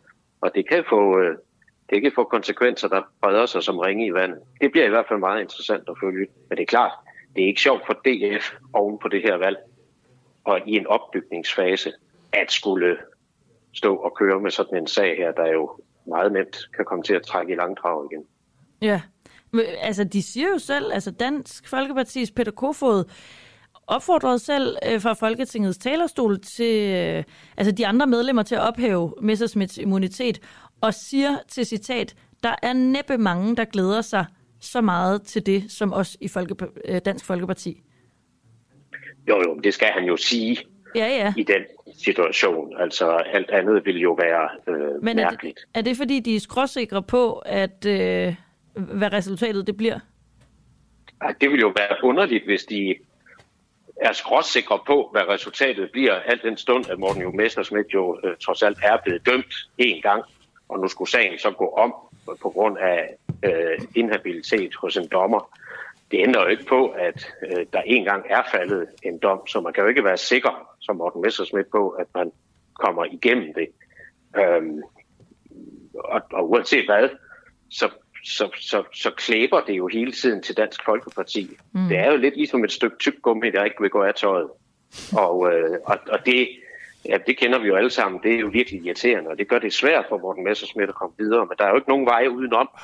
Og han vil jo selvfølgelig kende for at blive øh, renset og frifundet. Men, øh, men, men, men der er jo der er jo så en anklagemyndighed, og der er formentlig også nogle øh, eks-kolleger i Dansk øh, Folkeparti, som øh, måske har en lidt anden opfattelse af tingene end Morten Messersmith, og derfor skal det blive spændende at følge, hvad det bliver for en soap opera, vi kommer igennem her. Det, øh, det kan blive underholdende, men det kan også, blive, øh, det kan også ende med at blive meget grimt. Ja, du, altså, du øh, brugte selv, tror jeg, ordet langdragelse lige før. er sagens langdragelse øh, skyld i den øh, mindre øh, død, DF øh, har haft nu her? Man kan sige, at DF's øh, nedtur startede jo. Øh, de gik jo fra 21 til 15 procent i 2015, da den her sag begyndte for Morten Messersmith. Det var i efterårsferien i 2015. Og øh, nu hører det så med til historien, for Dansk Folkeparti gør jo meget ud af, at det er også noget svineri, at den er blevet trukket i langdrag, som den er. Så skal man så bare huske på, at i hvert fald ifølge Olaf, som jo er EU's svindelenhed, øh, og ifølge anklagemyndigheden, så har Morten Messersmith jo selv bidraget til, at sagen er trukket i langdrag ved ikke at give de informationer, som de har bedt om. Det er deres påstand. Og det kan Morten Messersmith jo godt have et motiv i, fordi han er jo nu kun anklaget for misbrug af 100.000 kroner, og ikke de 2,5 millioner kroner, som er blevet øh, forlangt tilbagebetalt. Og det, det skyldes jo alene, at de øvrige sager er forældet. Så det er jo anklagemyndighedens påstand, og det er Olaf, altså svindelenheden i EU's øh, påstand, at det er derfor sagen har trukket i langdrag. Det har Morten Messersmith så en anden udlægning af. Han kalder det jo en politisk forfølgelse og en retsmæssig skandale. Og det er jo så også, skal vi sige, tror jeg, en diskussion, som vi vil se luftet øh, under øh, sagen. Og, øh, og i sidste ende, så er der jo så nogle dommer, der skal tage stilling til, hvorledes de øh, mener, snittet skal lægges i den sag. Og det er spændende, fordi det kommer til at afgøre Morten Messersmiths fremtid. Mm. og DF's. Nå, mm, det bliver spændende at følge, og må ikke vi har dig med øh, på den sag øh, på et tidspunkt igen, Jens Rode. Tak fordi du lige øh, kunne være med her til morgen. Siger tak. Ha' en dejlig dag. I lige måde. Hvordan var det så at se den første danske landskamp til VM med egne øjne live mm-hmm. fra stadion? Jeg så den også, men det var jo mm. derhjemme. For vi skal tale med Anton Bjerre. Han, øh, han var på stadion i går, da Danmark spillede en øh, hæsblæsende 0-0-kamp mod Tunesien. Ej, altså... Det var skuffende, ikke? Jeg kom til at tænke på faktisk, apropos vores snak om anførbind. Hvis nu de havde taget det på, så var der da sket lidt. Det er rigtigt. Ja, eller bare givet det, ja, givet det til Christian Eriksen, som aldrig får gule kort, så er det meget nemmere. det får vi ikke tænkt over det. Det ja. Nå. Anton, goddag. Kom så, Anton. Godmorgen. Det bliver sådan lidt stedigt, at bare sidde og blive ved med at sige godmorgen til ham. Men det, det, det kunne jo være, det er også bare fordi, det var følt, der er et eller andet i bøfferne, ikke? Jo, der, der er en En lille... lille summe af et eller andet. Jo. Det lyder meget som om... Men jeg kan ikke se... Jeg kan bare se vores producer, der går rundt med to fingre over hovedet. Jeg ved ikke, hvad det betyder. Nå, men det er vel også bare sådan en, øh, en form for stemningsrapport, vi gerne vil have for, øh, for den gode Anton, øh, Anton Bjerre. Jeg ved ikke, om det er, fordi han skal, så, det er jo ikke, fordi han skal have dårligt samvittighed over at stå på, på stadion. Men det, men det er interessant alligevel, at det på en eller anden måde, især som øh, debatten er lige nu herhjemme, ikke? det er jo på en eller anden måde lidt kontroversielt, at han faktisk står live og ser fodbold i, øh, i Katar. Altså det han jo gør, ja. det er, han bare at ser det her landshold, som, øh, som er så populært, og er taget til VM for at se dem. Det er jo vildt, det, er- det er blevet kontroversielt, ikke? Jo, jo. Han ser det jo bare altså, som fodbold. Ren fodbold. Og så... øh, Ikke om, jeg tror ikke, han lukker øjnene for det andet, men ligesom bare valgt... Jeg skal se det her live. Ja. Og jeg tror da også... Altså, jeg er da sikker på, at de har en fest dernede. Ja, undskyld lige, jeg blev stille et øjeblik. Det var, fordi jeg lige prøvede at lure, hvad der skete ude bag, øh, bag glasruden. Men altså, han tager ikke... Øh, han tager ikke telefonen. Så kan vi til gengæld blive... Øh, indtil han forhåbentlig tager den, så kan vi blive sådan helt fodbold øh, nørdet sammen med lytteren Susanne Kellerup, der ja. skriver, som fodboldanalytiker, der var, det var en omgang skuffende fodbold. Hvis det fortsætter, er de det hurtigt hjem igen. Og det er hun ret i, Susanne. Altså, det, man kan jo ikke blive ved i sådan en turnering med at have 0-0-kampe. Nej. Så på den måde, så er analysen der fuldstændig korrekt. Ja, men med det sagt, så er det jo ret klassisk, det her med at starte sådan lidt vagt ud. Jeg husker også, hvor vi, det var vel, var det i 18 eller sådan noget? 16, 16 et eller andet, det er også lige meget. Danmark spiller 1-1 første kamp mod Australien. Så vi var Mhm. meget bedre ind, men så blev det 1-1, og fint nok, og det var ikke så godt. Men går videre alligevel. Ja. Ligesom den her gruppe. Øhm, nu slår vi netop Australien. Altså, de er virkelig dårlige.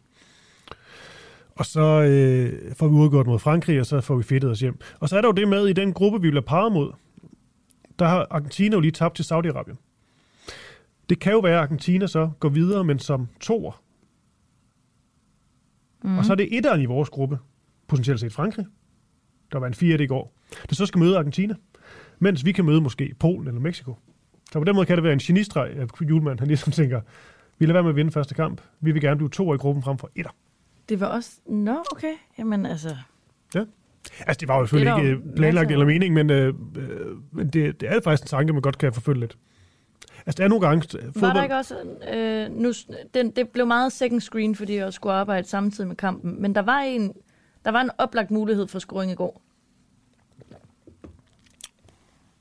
Altså, vi har en s- øh, chance? Eller, ja.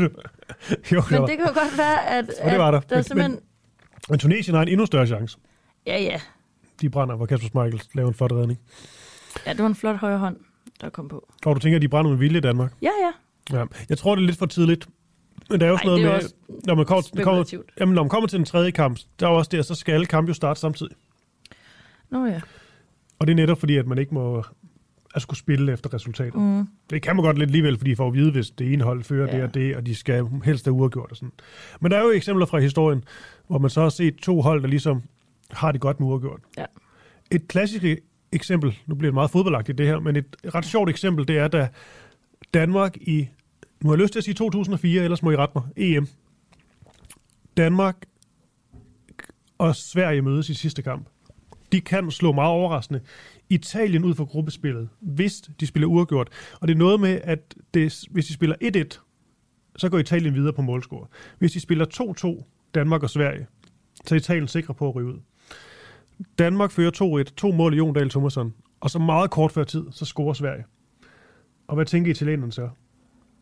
De tænker simpelthen, at det her, det er aftalespil. Og alle de italienske spillere er ude og sige, at det er aftalespil, det her. Det er penge under bordet. Det er Danmark og Sverige, de to nordiske brødre, der sammen er gået, eller gået sammen om at slå Italien ud. Og jeg huske, det var en sjov følelse, fordi på den ene side, så tænker jeg, hold da op, det kunne jeg aldrig finde på her i Norden. Det tror jeg virkelig heller ikke. Altså, det ville ikke være, det ville meget udansk og meget ja. usvensk og på en eller anden måde sådan. Men på den anden side, så havde jeg også tænkt, hvis jeg havde været italiener der, og man ser to brødrelande, der mødes i sin sidste kamp, og hvis de spiller præcis 2-2, ja. så rører de ud, og så gør de det. Så tror jeg måske også, at jeg vil have sådan en lille Hvad mistanke. foregår der? Jo, jo, hvis det havde været Italien og jeg ved ikke, Frankrig, eller Italien ja. og et eller andet andet naboland, så kunne man da godt sidde heroppe nu på og være sådan, hvad foregår der? Ja, altså, jeg havde kastet den ud med det samme. Præcis. det er skandale, det er korruption, det er penge under bordet, og så videre. Mark Ames skriver, det var i 2004. Godt husket, var. Flot. Jeg skal lige skal sidde og rose mig selv her på sådan en øh, onsdag Og morgen. jeg synes også, den var øh, meget præcis øh, og detaljeret, hvis du så skulle have husket forkert årstal. Altså, det, Ja, det er rigtigt. Den, den er sat kunne fast på næsten, en. næsten alle andre detaljer. Ja, ja. Det står meget klart for mig. Men øhm, og det skal lige siges, at, øh, at Karoline, det er jo ikke fordi, når vi, skal, vi to skal sende sammen, så er det ikke fordi, vi bare normalvis vil sidde og fortælle øh, anekdoter og sniksnakke i, øh, i to timer. Det skal bare være det. Altså, vi vil egentlig ret gerne have, at det bliver stramt og godt og klart med 10 minutter per indslag videre til næste kilde. Her til morgen har der bare været afbuddet kilder, der melder ja. fra. Øh, og så simpelthen nu kilde nummer to her, som simpelthen ikke øh, Jeg kan se, at vores, øh, vores øh, producer ude i teknikken skriver, forbindelsen til Katar virker simpelthen ikke. Øh, Hvad skriver han mere? en perfekt storm af lort.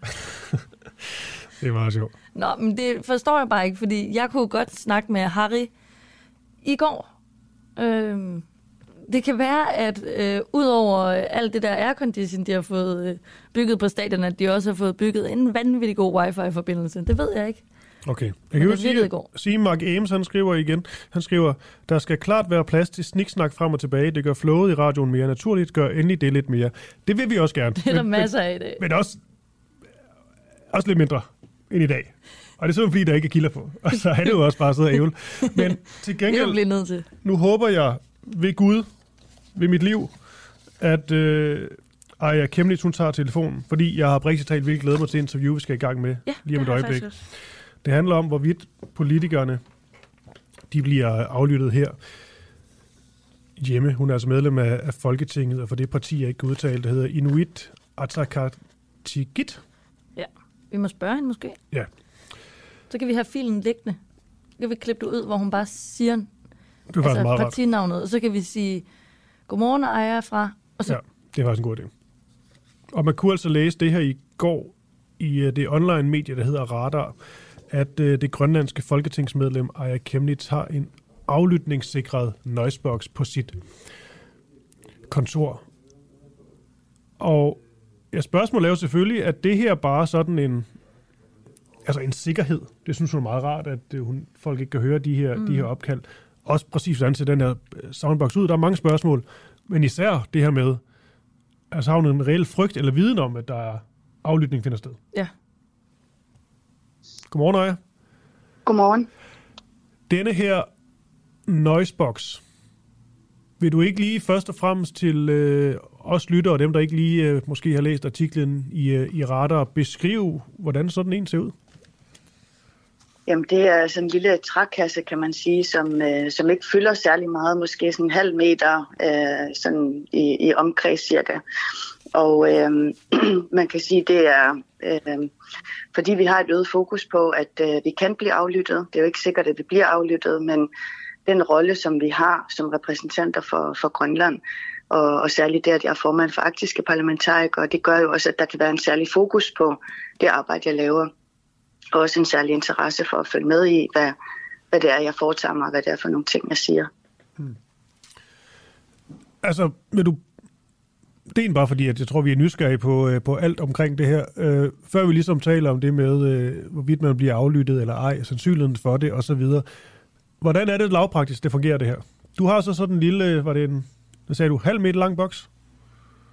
Ja, sådan cirka. Altså en, en lille boks ind på kontoret, som jeg kan sætte til, og hvor jeg så har mulighed for at, at lukke øh, øh, mobil derind. Øh, man kan også oplade den faktisk i den her noisebox, øh, mens at den, den så ligger. Øh, så når jeg for eksempel får gæster, og vi har nogle forskellige fortrolige samtaler, vi skal foretage, så, øh, så beder jeg typisk mine gæster, og så lægger jeg også min egen telefon ned i den her noisebox, og som så er en helt lukket kasse, som øh, bipper en gang imellem, for ligesom måske også at, øh, hvad skal man sige, jeg, jeg kan ikke forklare det helt tekniske omkring det, men, men øh, det er i hvert fald en, en boks, hvor der ligesom bliver, som er lydtæt, og som ligesom lukker af i forhold til, at man kan høre, hvad det er, vi taler om i rummet. Mm. Jeg, jeg tror bare, jeg vil være lidt øh, nysgerrig på, hvad, altså, hvad der er nede i den boks. Altså, eller sådan, det er en træboks, men ja, det ved jeg ikke. Så, Ja, altså, det er en boks, der lukker af for lyden. Øh, meget mere kan jeg ikke det. Ja. Ja. Okay, hvem er det så, du tænker, når du får et opkald, øh, det er jo sådan en god idé, det her opkald, det går igennem denne her øh, soundbox. Er det, når du taler med politiske øh, kolleger primært? Nej, det er jo, når jeg har fysiske møder på mit kontor, og hvor det er en god idé ikke at have sin mobil liggende fremme, men hvor jeg lægger det ned i den her noisebox, som ligesom sørger for, at det vi taler om fysisk i rummet, at det ikke er noget, man kan lytte med til på, på telefonen. Men man kan vel lytte med på alle mulige andre ting, du har. Computeren. Det er, altså det er jo Folketingets uh, sikkerhedstjeneste, som har vurderet, at det er en god idé at gøre det, og, og der er jo også, uh, og, og det er bare for at sige, jeg kan ikke forklare alt det tekniske, det tror jeg simpelthen, man skal have nogle andre mm. mennesker til. Jamen, det er også fair. Men, øh, men, men der, der er en vurdering i hvert fald, at det er telefonen, hvor at jeg øh, kan blive hacket, og, og hvor man Mm. kan lytte til det, man gerne vil. Så det er jo ligesom en, øh, en vurdering, der, øh, der er taget et sted øh, oppefra, om at det her det er en god idé, i hvert fald for en sikkerheds skyld. Tænker du, at det virker sådan lidt, øh, jeg ved ikke, konspiratorisk, øh, paranoid, et eller andet? Nej, jeg tænker, at, at med den situation, vi er i, hvor der er en usikkerhed rundt omkring i verden, og hvor at, at der var krig i Ukraine, og, og Rusland er en aktør i Arktis, så, så kan der jo godt være et, en interesse for at vide, hvad er det, vi laver fra, fra Grønlands side, hvad er det for nogle ting, der bliver talt om, er der nogle ting, der bliver talt om, som man kan bruge øh, imod os, eller imod øh, relationerne med Grønland og Danmark. Det er sådan nogle overvejelser, jeg tror, man har gjort sig. Okay, men er Grønland der sådan mere udsat, skulle jeg til at sige? Altså, er du mere udsat end øh, en politiker fra Frederiksberg? Det tror jeg, man skal spørge nogle andre om. Det kan man jo spørge øh, blandt andet FE eller PET omkring. Men, men det er jo min vurdering, at der er mere fokus på Arktis, blandt andet på grund af, af den geostrategiske placering, vi har. Det, at vi også har øh, amerikansk tilstedeværelse med Thule Airbase. Det, at øh, der måske også kan være en interesse i at sætte en kile ind imellem Grønland og Danmark i form af, at man gerne vil øh, udfordre rigsfællesskabet. Det, at øh, Trump sagde, at han gerne vil købe Grønland. Det var alt sammen nogle indikatorer af, at, at Grønland spiller en vigtig, vigtig rolle udenrigs- og sikkerhedspolitisk, men at det også er vigtigt at agere øh, forsigtigt og tænksomt, kan man sige, omkring, hvordan er det, vi skal repræsentere Grønland, og hvordan skal vi også kunne have de her fortrolige samtaler omkring udenrigs- og sikkerhedspolitik, både med, med grønlandske kollegaer, men også med, med, øh, med danske kollegaer og danske øh, fagpersoner, som jeg også taler med. Mm. er, har du en frygt for at blive aflyttet? Altså, er det noget, du tror, du bliver? Jeg tror, at vi alle sammen i Folketinget har en bevidsthed om, at vi kan blive aflyttet, og at vores telefon er den nemmeste vej ligesom at aflytte os. Øh, og, og derfor tror jeg også, at man, man skal være opmærksom, man skal være overvågen også omkring, hvad, hvor ligger jeg min telefon henne, og har jeg den med mig, og øh, koder på telefonen og diverse ting. Øh, det, det tror jeg simpelthen, man skal være opmærksom på. Det er en ny virkelighed. Det kan godt være, det er mig, der er, er naiv. Jeg er selvfølgelig heller ikke politiker, men det er bare sådan, jeg tænker overhovedet ikke over sådan noget som øh, overvågning på den måde, eller kunne blive øh, aflyttet. Det er måske fordi, jeg ved, at der er ikke nogen, der har lyst til at aflytte mig. Øh, hvad skulle de bruge det til? Men alligevel, det må da være sådan, tænker jeg, lidt ubehageligt at have den viden, i hvert fald tanke, at, øh, at det er noget, der kan finde sted at blive, øh, blive aflyttet. Det der om noget, sådan et øh, ens øh, privat og intimsfære, der bliver overskrevet. Jeg tror sådan set, det er noget, som alle bør være opmærksom på. Også øh, helt almindelige mennesker bør være opmærksom på. Mm. Øh, dels er der nogen, der kan gå ind og, øh, og hvad skal man sige, og, og se, hvad det er for nogle ting, der er på ens kamera, for eksempel. Øh, det er jo også nogle anbefalinger, som der er, at, at vi er nødt til at være meget mere opmærksom på den her øh, digitale sikkerhed generelt. Så, så det tror jeg ikke kun gælder politikere. Vi er selvfølgelig måske lidt mere udsatte, øh, og særligt når man øh, sidder og har med international politik at gøre, så tror jeg, at der er en, en anden særlig opmærksomhed omkring det. Men jeg tror sådan set alle sammen, vi skal være opmærksom på, at, øh, at øh, hvad er det for nogle ting, der er på vores computer og på vores telefoner, og, og er der nogen, der eventuelt kunne, kunne hacke os. Altså jeg tror også det her med øh, phishing mails, øh, ransomware og sådan nogle ting, som vi også får kurser i i Folketinget, er noget, som i virkeligheden gælder for, for alle mennesker. Og i Grønland har vi jo haft fire cyberangreb, øh, blandt andet af kommuner, af vores parlament, af vores sundhedsvæsen, af virksomheder øh, af forskellige årsager. Så, så det vidner jo om, at, at den her øh, øget bevidsthed omkring både øh, cyber-awareness, kan man sige, men, men også øh, sikkerheden generelt på nettet, det er noget, jeg tror, vi alle sammen er nødt til at være opmærksom på. Okay, Aya Kemnitz, øhm, jeg tror, vi er være der. Lige en ting alligevel, øh, nu vi har der. Hvordan de her, de her regeringsforhandlinger, går de bare, går de bare derud af lige nu? De er i hvert fald i gang, kan man sige, og, og jeg vil give folk ret i, at det er sonderinger. Øh, og jeg tror, uden, uden ud, der vil man se, at det er primært sonderinger, hvor man ligesom prøver at finde ud af, jamen har vi nogle fælles ting, vi er enige om, vi gerne vil samarbejde omkring, og så går man i gang med reelle forhandlinger i, i, i løbet af næste uge. Det er sådan, jeg tolker øh, hele situationen. Okay, ja. Jeg ved ikke, meget, meget kan spørge om, fordi jeg ved også, du ikke vil, du ikke vil svare mig alligevel på, på, på de spørgsmål, jeg kunne stille om, øh, om, Lykke, om Lytte og Mette Frederiksen. Jo, øh, okay. Står ja. Mette Frederiksen øh, stadigvæk med de, øh, de bedste kort på hånden? Det tænker jeg, hun gør. Og hvis jeg skulle sådan satse mine penge på, hvem er det, der bliver statsminister, så tror jeg, der er én ting, man kan være sikker på, og det er, at det bliver Mette Frederiksen, der bliver statsminister. Men så er det jo den her bogstavleje, der er i gang, mm. øh, hvor man skal ligesom finde ud af, hvem er det, øh, man skal gå i regering med fra Socialdemokratiet.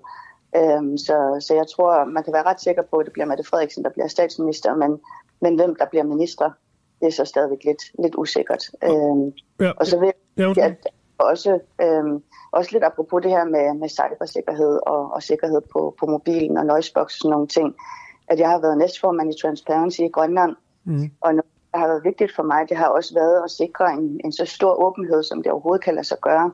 Selvfølgelig med de hensyn, vi kan tage i forhold til, at der er nogle ting, som vi får at vide fortroligt, og som vi selvfølgelig også skal bevare fortroligt. Mm. Lige, øh, prøv lige sidste så. Øhm, er, er Venstre kommet tættere på Socialdemokratiet, siden forhandlingerne startede? Det tror jeg bestemt, ja. Okay. Tror du, de er klar til at gå i regering? Det tror jeg ikke, der er nogen, der kan sige endnu. Heller ikke Venstre. Det, det er i hvert fald min vurdering. Okay. Har du noget, Karoline? Eller skal vi bare sige tak til Aya Kemnitz? Øhm, så skulle det være, at Aya, vil du ikke for en god ordens skyld lige øh, udtale navnet på jeres parti? Nå ja. Jeg kan jo prøve at udtale det, så kan jeg jo prøve at, at sige det bagefter. Det er Inuit Ataqatigiit. Ja, det er det sidste, der, der volder lidt besvær.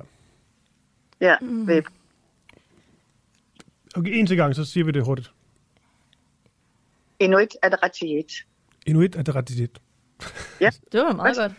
Ja. ja tak. Super. Ja. Nå, jeg, øh, jeg øver mig. Ja, og Aya Kemnitz, øh, en bare tak, fordi øh, du var med her øh, til morgen for at tale om det her øh, aflytningssikrede noisebox system, og så selvfølgelig også lidt om øh, forhandlingerne, som jo ja, er i en ny fase igen. De er hele tiden nye, nye fase, de her forhandlinger. Har du nogen idé om, hvornår det slutter egentlig? Altså, jeg tror, der nok går en, en lille måneds tid fra nu af, men det er mavefornemmelse, kan man sige. Ja, okay. Så mange tak for det svar, og kan du have en, øh, en god onsdag? Ja, tak. I lige måde. Tak. Skal jeg lige øh, gå over og øh, krydse ejer af? På Ja, væggen? det er vores øh, magtens øh, Ja, den har jeg hørt om. hjørne, tror jeg nok, vi, øh, vi har valgt at kalde det. Er det ikke sådan? Øh, vi vil jo gerne have alle, alle i tale. Det sidder, alle folketingsmedlemmer i tale, ikke sådan der? Jo, alle dem, der er blevet valgt ind. Ja, og så Mm. hver gang vi har en i, øh, i tale, øh, helst om noget lidt øh, substantielt, så øh, kan vi ligesom sætte et, øh, et kryds. Og øh, jeg tror så, det der kommer til at ske, det er jo ligesom, at lige nu ser det måske fint nok ud. Og det går egentlig okay. Vi har måske en eller to øh, af gangen, der bliver krydset af, men det bliver jo sværere, når vi begynder at skulle ramme de her ministre og øh, dem allerhøjst oppe, Mette Frederiksen. Og Jo, jo, men de har pligt til at stille op. det har de. Øh, og det er også et mål, vi har, det er som at få flere ministre i, øh, i tale. For det er simpelthen for... Øh, de er blevet alt for gode til at sende en eller anden politisk... Øh, hvad hedder sådan noget? Ordfører. I stedet for at sende minister. Ja, eller skrive på Facebook. Man skal sætte barn højt, og det har vi gjort. Ja. Det er jo et spændende noget, det hun sagde af Aya Kemnitz her. Hun sagde jo direkte, at, øh, at Venstre og kommet tættere på Mette Frederiksen i løbet af de her forhandlinger. Mhm. Og så sagde hun jo klart ja. Ja. Er de tættere på at ville gå i regering? Ja.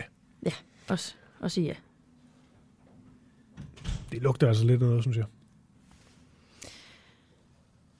Det er den blå familie er, er måske rendt ind i en fest, der ikke fik det helt øh, gode udfald. Vi har alle sammen været til en familiefest. Men det kan jo også ende med en katastrofe for Lars Lykke, det her. Ja, det kan det da sagtens. Fordi ingen chance for, at Venstre går med, hvis Lars Lykke også med. Det tror jeg sådan ikke på, Ellemann vil. Hvis de ligesom giver, altså det er jo virkelig ikke afkald på noget at gå i en regering med S, hvor S altså har statsminister taburetten, ikke? Så kan I så få nogle flotte ministerposter, ikke? Måske blive udenrigsminister, hvad nu har lyst til. Øh, men det tror jeg simpelthen ikke på, at de vil have, Altså de vil have Lars med. Nej, det kan du godt have ret i. Nå, ja, det er jo bare spekulation. Men du skal over og sætte et, øh, Jeg går over og sætter et kryds. et kryds i øh, magtens øh, hjørne ved Aya Kemnitz. Og med det, så blev klokken altså 8.27.30 for at være meget øh, præcis. Lige om et øjeblik, der taler vi med en god ven af programmet, nemlig uh, Lars Christensen. Det er også ham, der har et lille program, der hedder Boraki og Pengedoktoren, som, så vidt jeg ved, stadigvæk kører. Et øh, økonomisk øh, program, som simpelthen formår at være underholdende. Det er jo i sig selv en øh, bedrift. Lars Christensen, han er også en underholdende mand. Han er uafhængig økonom, så er han tidligere embedsmand, og så er han altså bankøkonom. Og øh, nu skal jeg lige finde mine noter. Hvad er det, vi skal tale med, med Lars om? Jeg går ud fra, det inflationen. Mm-hmm. Har du mere? Jeg kan ikke finde mine noter. Han nu her.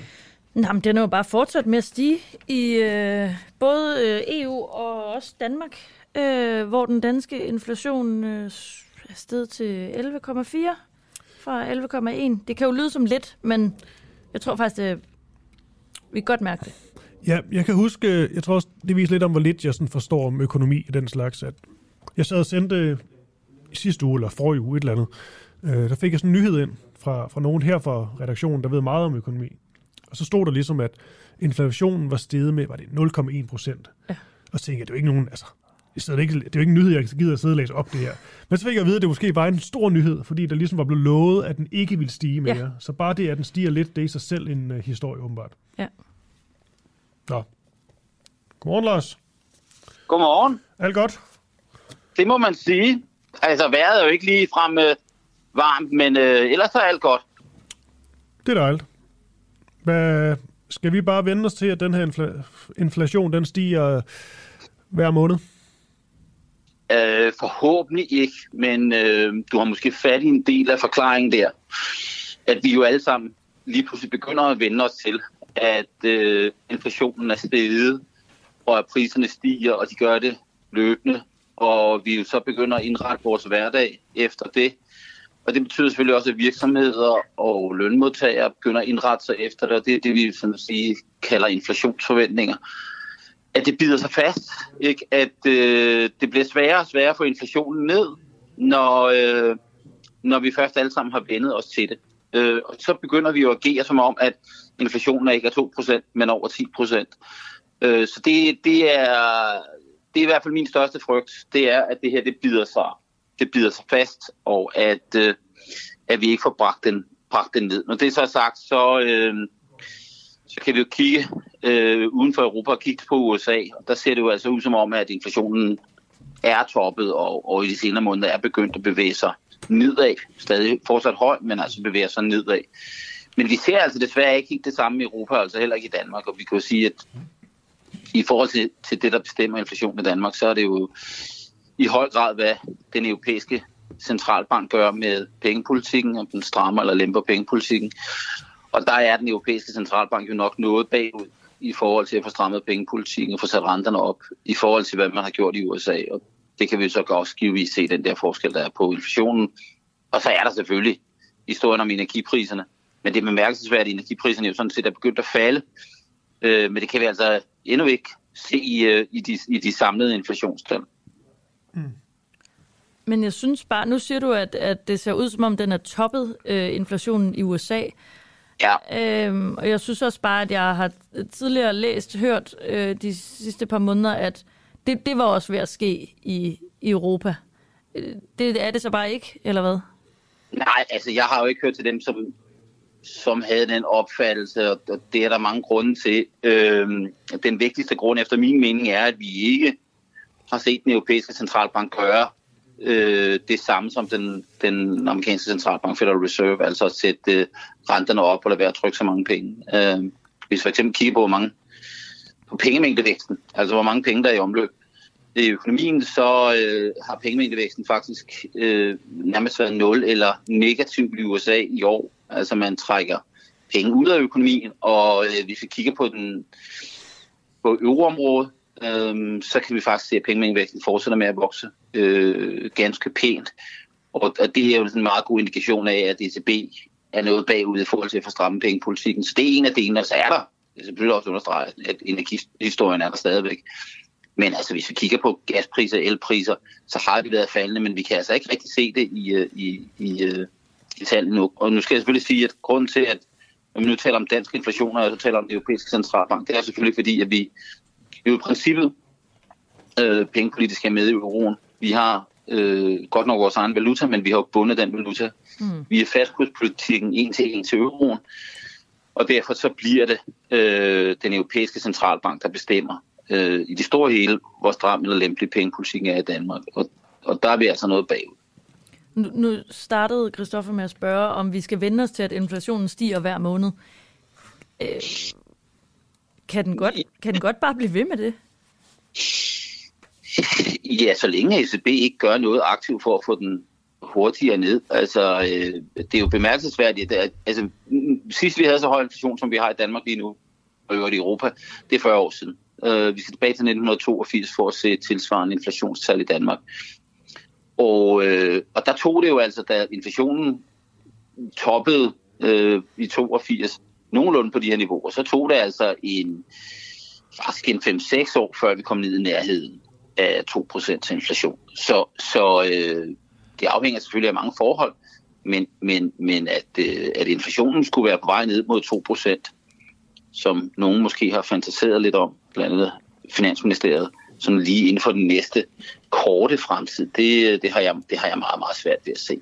Øh, jeg tror, jeg tror, vi er, jeg tror, vi er, vi er relativt tæt på, på, øh, på at have toppet. Min bekymring er snarere, at den ikke kommer særlig hurtigt ned inflationen. Altså, det kan godt være, at inflationen begynder at bevæge sig ned i løbet af 2023.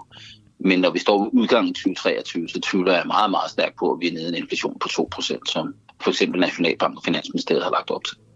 Lars Christensen, altså nu taler man om øh, stigende fødevarepriser, øh, har været noget tid, øh, el på el og varme, alt det der, på, alt på himmelflugt, øh, alt ser på en eller anden måde skidt ud. Jeg tænker lidt, øh, og inflationen stiger, at jeg ligesom, nu oplever jeg på min 35-årige krop ligesom en øh, økonomisk øh, krise. Men jeg føler jo heller ikke, at, at det sådan gør sådan helt vildt nas på mig indtil, indtil videre. Altså, hvor skidt, Nej. altså, kan det eksplodere Nej, på jeg det tror, tidspunkt, hvor jeg vi... tror også, altså, Ja. ja. jeg, har, jeg, jeg går ganske meget ud af at, at, at rende ud og fortælle folk, og øh, de, dem jeg rådgiver, øh, at det er væsentligt at skille mellem en inflationskrise og en vækstkrise. Mm. Øh, der bliver talt meget om recession, ikke? altså vækstnedgang. Men sandheden er jo, at vi fik beskæftigelsestal i sidste uge for den danske, eller tidligere den her uge, for den danske beskæftigelse. Den danske beskæftigelse vokser og bliver ved at vokse pænt. Arbejdsløsheden er historisk lav. Øh, vi har fået forløbig BNP-tal for tredje kvartal, som indikerer en BNP-vækst, hvis det var årsvækst på omkring 2 procent. Øh, det er ikke en økonomi i krise. Øh, det er inflationen, der er problemet. Øh, og det kan man sige, hvis, det er klart, at hvis man skal bringe inflationen ned, så kan det selvfølgelig få en konsekvens for væksten. Men lige nu, og som du siger, jamen, når du går ud i, øh, på restauranterne rundt omkring i Storkøbenhavnske, så ser de jo fuldt ud også på en tirsdag aften. Øh, og, øh, og, og, og, øh, og det er jo ikke sådan, at indtjeningen i de danske virksomheder er kollapset. Det er heller ikke sådan, at vi har øh, øh, en kæmpe stigning i antallet af konkurser, eller øh, nu tales der meget om boligmarkedet, men der er jo ikke øh, øh, nogen særlige stigninger, for eksempel i, i, øh, i tvangsaktioner. Så på den måde, så er det jo øh, noget helt andet end for eksempel 2008 da økonomien tog et meget, meget kraftigt dyk. Der var problemet så det modsatte, altså deflation, faldende priser. Øh, og, men men vi, vi ser jo ikke, vi, det ser vi jo ikke, øh, og det er selvfølgelig en, en del af historien. Men det er klart, at man som øh, forbruger, øh, så kan man jo godt se, at altså, det, som jo i virkeligheden gør ondt, det er, at man er tvunget til at bruge nogle penge, som man egentlig hellere vil bruge på en øh, på noget lækker tøj, eller en ferie, eller øh, øh, et restaurantbesøg. Noget af det er man tvunget til, i stedet for at bruge på sin elregning, ikke? eller på nogle andre ting. Så det er jo i virkeligheden noget med sammensætning af forbruget, men, men, men det er jo ikke sådan, at, at det danske forbrug er kollapset. Mm. Øh, øh, overhovedet ikke. Og, øh, og, og derfor skal man sige, øh, det er på ingen måde rart det her, og det er, øh, det er også ekstremt usundt for økonomien at have inflationsniveau på det her tidspunkt. Fordi det bliver jo det eneste, vi kan forholde os til. Vi skal hele tiden... Altså jeg tror, at de fleste øh, familier kan, kan ikke genkende til bekymringer om, hvad der egentlig sker med økonomien. Det er svært at forudse noget. Øh, det, er, det er meget, meget bedre at være i en verden, hvor vi har en eller anden idé om, at priserne er nogenlunde stabile, og vi ved, hvad vi har at, gøre med. Og det gælder for husholdningen, det gælder i, i høj grad også for virksomhederne, øh, når man skal træffe investeringsbeslutninger. Så det er en meget, meget sund for, eller usund for økonomien, at vi har det her inflationsniveau. Øh, og, og, øh, og vi så i løbet af 70'erne, at når det først bider sig fast, så bliver det, er det rigtig svært at få inflationen ned igen, uden at det koster rigtig, rigtig meget øh, i forhold til, at man så må slå bremsen meget hårdt i i forhold til pengepolitikken, og så får man jo så også et økonomisk tilbageslag. Og vi har ikke set noget økonomisk tilbageslag endnu, øh, men, men øh, som man kan sige, tømmermændene har ikke, har ikke indfundet sig endnu. Men, men, men, men, kan, det, men kan det sådan økonomiske tilbageslag, hvad vi skal, skal kalde det, ikke godt ses i... Øh, nu er det ikke sådan, folk øh, sådan generelt går fra hus og hjem, men alligevel, når man bare lige googler sådan noget som øh, konkurstal. Altså, der er jo virkelig mange, der må dreje nøglen om, og det har været rigtig skidt i, øh, i år. Er det ikke sådan noget, man egentlig kan se sådan helt konkret på, at, øh, at der, er, der er bøvl med pengene, skulle til at sige, siden der er så mange, der ligesom må dreje nøglen om? Jo, altså vi ser flere konkurser, det er der jo ingen tvivl om, vi gør. Jeg tror, at, at det skal ses i lyset af mange ting, øh, blandt andet af to års nedlukningspolitik, som jo har været rigtig, rigtig hårdt for mange, især mindre erhvervsdrivende. Øh, og, og butikker, restauranter og andre, som har kæmpet med likviditet. Og det er klart, at hvis man, hvis man for eksempel er restauratør, øh, og man øh, har oplevet to år med, med, øh, med meget, meget lav omsætning og lukkede butikker, eller været lukkede restauranter, øh, og så man nu lige pludselig bliver præsenteret for, at varmeregningerne stiger rigtig kraftigt, og måske at forbrugerne skal øh, bruge pengene på varmeregningen i stedet for at, øh, at gå på restaurant, så er det klart, så er der nogen, der bliver skubbet ud over kanten der. Og det, øh, det, det ser vi helt oplagt. Øh, men hvis vi kigger på den samlede økonomi, den samlede danske økonomi, så er der ikke noget større økonomisk tilbageslag at se. Igen, vi taler også om boligpriser, der falder. Ja, boligpriserne falder, men fra ekstremt høje niveauer. Øh, hvis vi kigger på husholdningernes friværdier, så er de fortsat ekstremt høje. Altså når friværdier på meget husene er i forhold til den gæld, de har. Så de danske husholdninger er ekstremt velpolstrede. Så vi er øh, så jeg er i hvert fald ikke en, der vil vende falen på væggen i forhold til væksten i økonomien, i forhold til beskæftigelsen. Men jeg er meget, meget bekymret over, at, øh, at ECB ikke for alvor får gjort noget ved inflationen. Fordi så bliver, så får vi beskæftigelsesproblemer og vækstproblemer i fremtiden, når de før eller siden bliver nødt til at tage sig sammen og få strammet pengepolitikken relativt kraftigt. Okay, Lars Christensen, øhm, det er hårde tider, men øh, trods alt heller ikke den, øh, den totale krise. Det er jo helt voldsomt sammenbrud. Øh, det, jeg vil sige, øh, der er andre lande, hvor det er betydeligt værre, ja. og øh, jeg tror også, der bliver råd til at holde jul i år. Ja. I hvert fald, det håber vi. I hvert fald for, for, for de fleste. Der er jo nok nogen, der øh, sidder hårdt i det. Jeg kan, det godt, jeg kan godt holde jul, det kan jeg godt sige. Det er godt. Det, det er det vigtigste, Christoffer. Det, det sætter vi mange, der sætter pris på, at du er juleglad. Jeg kan simpelthen ikke lide jul. Det er noget af det værste, Jeg kan simpelthen ikke holde ud. Det er virkelig Det må du lave et helt indslag det værste, Lars, det værste, det er jo det, når man så får børn. Nu har jeg to små unger, ikke? Så skal man jo i gang med det der igen. Og der kan du ikke bare... Nej, du kan ikke stoppe med at jule nu. De ser jo alle de der effing øh, julekalendere, og så skal man i sokken, og så lige skal man lege, at man er en eller anden nisse, der putter noget risengrød. og har du, fået, har du fået pyntet op? Altså, min datter er begyndt pynter, at kræve, at vi pynter op nu. Jeg pynter i princip intet op. Jeg nægter simpelthen. Jeg kan slet ikke holde ud. Til gengæld så accepterer jeg, når min øh, søn på fem, han siger, at han er ved at lave en julegave til mig i børnehaven. Og så siger jeg, den glæder jeg mig til at få. Ja. Vi laver et, øh, jeg, kan, jeg kan fortælle, at øh, i, i løbet af de kommende uger, så vil Camilla Boraki og jeg lave et øh, helt program øh, til Camilla, eller Boraki og Pengedoktoren om julegaver. Okay. Og hvorfor det er noget fis. Nå, okay. Okay, nu er, nu er jeg lige pludselig hugt. Ja. jamen dejligt. Og øh, ja, Lars, øh, tak for det. Vi ses. Godt. Hej. Hej. Altså Lars Christensen, uafhængig økonom, økonom tidlig embedsmand og også bankøkonom. Mm. Ja. Og Christoffer, nu skal det handle om noget helt andet. Øh, I har talt rigtig meget om øh, Rasmus Prehn de seneste par uger. Øh, det må man sige. Og den her famøse frokost. Øh, fordi bliver øh, en journalist, Rasmus Prehn, spist frokost med fyret, hvis han siger vedkommendes navn.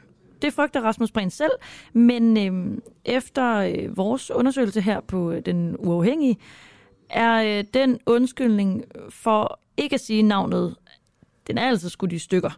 Øh, vi har spurgt 28 medier og mediehuse. Øh, indtil videre så har 26 af dem svaret os.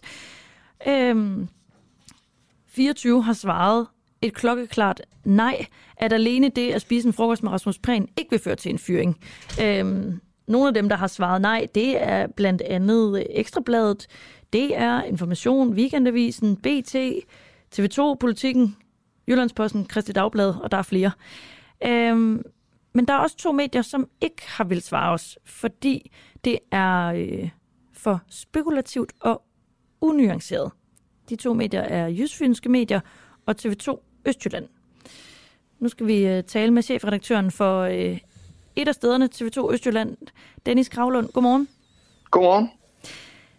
Dennis, vil en af dine journalister blive fyret, hvis Rasmus Prehn fortæller, at uh, det var vedkommende, han spiste frokost med på uh, vores allesammens regning? Det er jo så lidt irriterende, at jeg ikke bare vil svare nej også. Fordi det er der så mange andre, der har gjort. Du og kan det, også bare svare ja. Nej, men det, jeg vil ikke svare, svare hverken ja eller nej. Jeg vil også bare lige sige, det er jo ikke, fordi vi ikke gerne vil svare jer. Jeg har jo faktisk svaret jer to omgange. Så, så, så, så jeg har jo faktisk svaret på det. Jeg har bare sagt, at jeg kan ikke svare entydigt ja eller nej. Og det kan jeg ikke, fordi jeg synes, det er, øh, jeg synes, det er, øh, så det er fornemt at sige, øh, selvfølgelig vil jeg ikke gøre det, øh, fordi jeg ved sådan set ikke, hvad den samtale har handlet om. Øh, jeg ved ikke, hvad indholdet har været. Jeg ved ikke, hvor mange penge øh, den der middag har, har, har indeholdt. Jeg vil sige, og som jeg også skrev til jer, det er klart, ja, umiddelbart ville det jo være en meget, meget voldsom konsekvens at blive fyret, hvis man alene har en minister betalt middag. Øh, det er klart, det, det, så skal der godt nok være et, et vildt indhold af den øh, samtale eller den betaling, der er foregået. Så det er klart, det, det, er, jo, det er jo ikke noget, jeg sådan umiddelbart tænker, ja, så bliver de sandelig der fyret. Men jeg synes bare, det er for unuanceret at svare ja eller nej. Ja, du har skrevet i to, mail til, to mails til os. Ja. Øhm, Du skriver cirka det samme begge gange, så jeg kan bare læse den ene op. Det er ikke muligt for mig at svare entydigt på dit spørgsmål, da jeg ikke kender konteksten, og derfor ikke kan svare ja eller nej. Jeg går ud fra, at det i det givende spørgsmål er Rasmus Prehn, der har betalt frokosten. Vi betaler ikke kilder for at med, være med i vores journalistik, og vi tager ikke imod gaver eller andet fra medvirkende. Så vores journalister vil selv betale for deres frokost med en minister. Hvilke konsekvenser det vil have, hvis andet af tilfældet, kommer helt an på den konkrete situation. Og det er cirka det samme, du så har skrevet i nummer to mail. Ja. TV2 Østjylland er den eneste TV2-region, der ikke vil svare, at, øh, altså, at, dine, reg- at dine andre regionale TV2-kollegaer spekulative og unuanceret. Nej, det forholder jeg mig ikke til. Jeg kender ikke deres øh, personalpolitik. Øh, vi er otte selvstændige virksomheder, og, øh, og de må jo mene præcis, hvad de vil. Ligesom at jeg ved, at de også øh, sætter pris på, at jeg mener præcis det, jeg gør. Så nej, det har intet som helst med at gøre. Jeg forholder mig alene til, hvad jeg vil gøre øh, i den her situation. Øh, ja. Og hvad, hvad mine kolleger i øvrigt mener, det er, jo helt, det er jo helt fint. Jeg synes jo, det er vigtigt, at de må mene øh, det, vi gerne vil, og gøre, hvad vi gerne vil. Øh, og jeg synes da også, at han skal fortælle, hvem det er, han har spist middag med. Jeg synes, at det er en forfærdelig sag, og rigtig dejligt, at Ekstrabladet har, har fået fundet ud af, at han, øh, han decideret har løjet, og der mener jeg da heller ikke, at han skal have lov til at slippe for. Jeg synes bare, at det her er, er noget andet. Det har ikke noget med det at gøre. Hvorfor vil du så ikke hjælpe os med at opklare det? Jamen det, det vil jeg sådan set også gerne. Jeg mener ikke, at jeg hjælper hverken ved at opklare det ved at svare ja eller nej. Altså det, det mener jeg, at, at jeg kan hjælpe jer i en kampagne, hvor I gerne vil have, at jeg kunne sige, at alle mediechefer mener det samme. Og det, det, og det gør vi måske ikke nødvendigvis, og det gør vi måske ikke i det her spørgsmål, og det gør vi måske heller ikke i andre spørgsmål. Så det har intet med hinanden at gøre. Jeg synes, det er rigtig dejligt, at, øh, at, øh, at vi som journalister er i haserne på Rasmus Prehn, fordi selvfølgelig skal han ikke lyve. Det skal man aldrig nogensinde, når man er minister, og det skal han heller ikke i det her tilfælde. Men om det, at han har spist en middag med en af mine journalister, øh, fører til en fyring eller ej, det er simpelthen for unuanceret for mig at svare ja eller nej til. Og det har ikke, det har ikke noget at gøre med, om, om jeg så synes, andre øh, svarer forkert, eller går med på en præmis eller sådan noget. Det har intet med hinanden at gøre. Jeg forholder mig alene til, til min bæk som mit ansvar, og der, der har jeg ikke lyst til at sige enten klart ja eller nej. Jeg forstår ikke, hvad det unuancerede er. Jeg ved ikke, hvad den middag har handlet om. Ved du det? Nej, men der har siddet en journalist, og vi skal bare finde ud af, om vedkommende bliver fyret eller ej. Så er det da ligegyldigt, hvad samtalen og middagen har handlet om, og hvad der har været på bordet. Jamen, det synes jeg så ikke. Men, men du er enig i, at det er vigtigt, og vores job som medier, at finde ud af, hvem Rasmus Prehn har bespist på vores allesammens regning. Jeg synes, det er vigtigt at sørge for, at ministeren ikke lyver. Og jeg synes, det er vigtigt at sørge for, at politikere og embedsværk og andre af dem, som, er, som, som sidder i vores øh, beslutningslag i samfundet, uanset hvor det måtte være, at de taler sandt, og at vi kan stole på dem, og de har deres moral og etik i orden. Så på den måde synes jeg, det er ekstremt vigtigt, at vi, øh, at vi holder rigtig godt øje med, om de, om de overholder lovene, og om de, om de gør, hvad de skal. Det er det, der er vigtigt for mig. Altså om det er den ene eller den anden eller den tredje journalist, er mindre vigtigt. Det, der er vigtigt for mig, det er, at Rasmus Prehn, øh, han, han får de påtaler, han skal have øh, for at have løjet. Og jeg synes, det er virkelig, virkelig dejligt, at der er nogen, der har afsløret, at han har løjet. Det synes jeg er fantastisk. Men det har ikke noget med det her at gøre. Godt. Dennis, øh, et lidt sidste spørgsmål. Ja, endelig. Vil du ikke svare på spørgsmålet, fordi det var dig, der spiste frokost med Rasmus Prehn? jeg har ikke spist frokost med Rasmus Prehn. Nå, det kan du godt svare nej til. ja, det kan jeg godt svare helt klart nej til. Og jeg kan også sige, at... Så bliver du ikke hvis... fyret. Nej, det gør jeg ikke. Og hvis jeg, hvis jeg gjorde, så ville jeg også selv have betalt. Tænk, og, øh... tænk hvis du lige havde sagt, det var dig. Det ja, det havde vildt nok, ikke? Jo. Ja, det havde det været. Det havde det været. Det var godt, I spurgte om det, synes jeg. Alt den dansen om den varme grød, og så var det bare... Ja. Så var ja, det, så var det dig. Og så var det bare mig, ja. Og jeg kommer da sådan en lille smule fra Nordjylland, så på den måde kunne jeg jo næsten have passet ind i, uh, i præmissen, ikke også? Jo. Ja, Nå, men du kommer på listen over øh, medier, vi øh, ikke rigtig har fået, i hvert fald ikke har fået et entydigt ja eller nej svar ja. fra. Ja. Tak skal du have, Dennis Kravlund. Og, øh, det var simpelthen så lidt. God onsdag. Ja, i lige måde. Hej hej.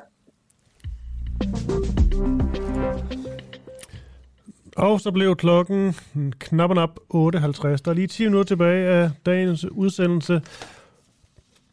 Hvorfor ja. ville plejehjemsansat slå beboere ihjel? Det er en lidt øh, alvorlig sag, vi lige slutter med her.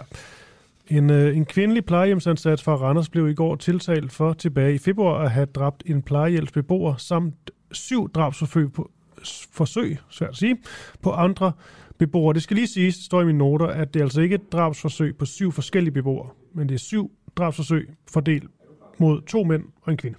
Mm. Ja. Jesper Roborg, han er øh, specialanklager i, øh, i sagen, og han må også, skal lige siges, øh, før vi starter interviewet, kun ligesom udtale sig overordnet om denne her øh, sag. Sådan fungerer den slags.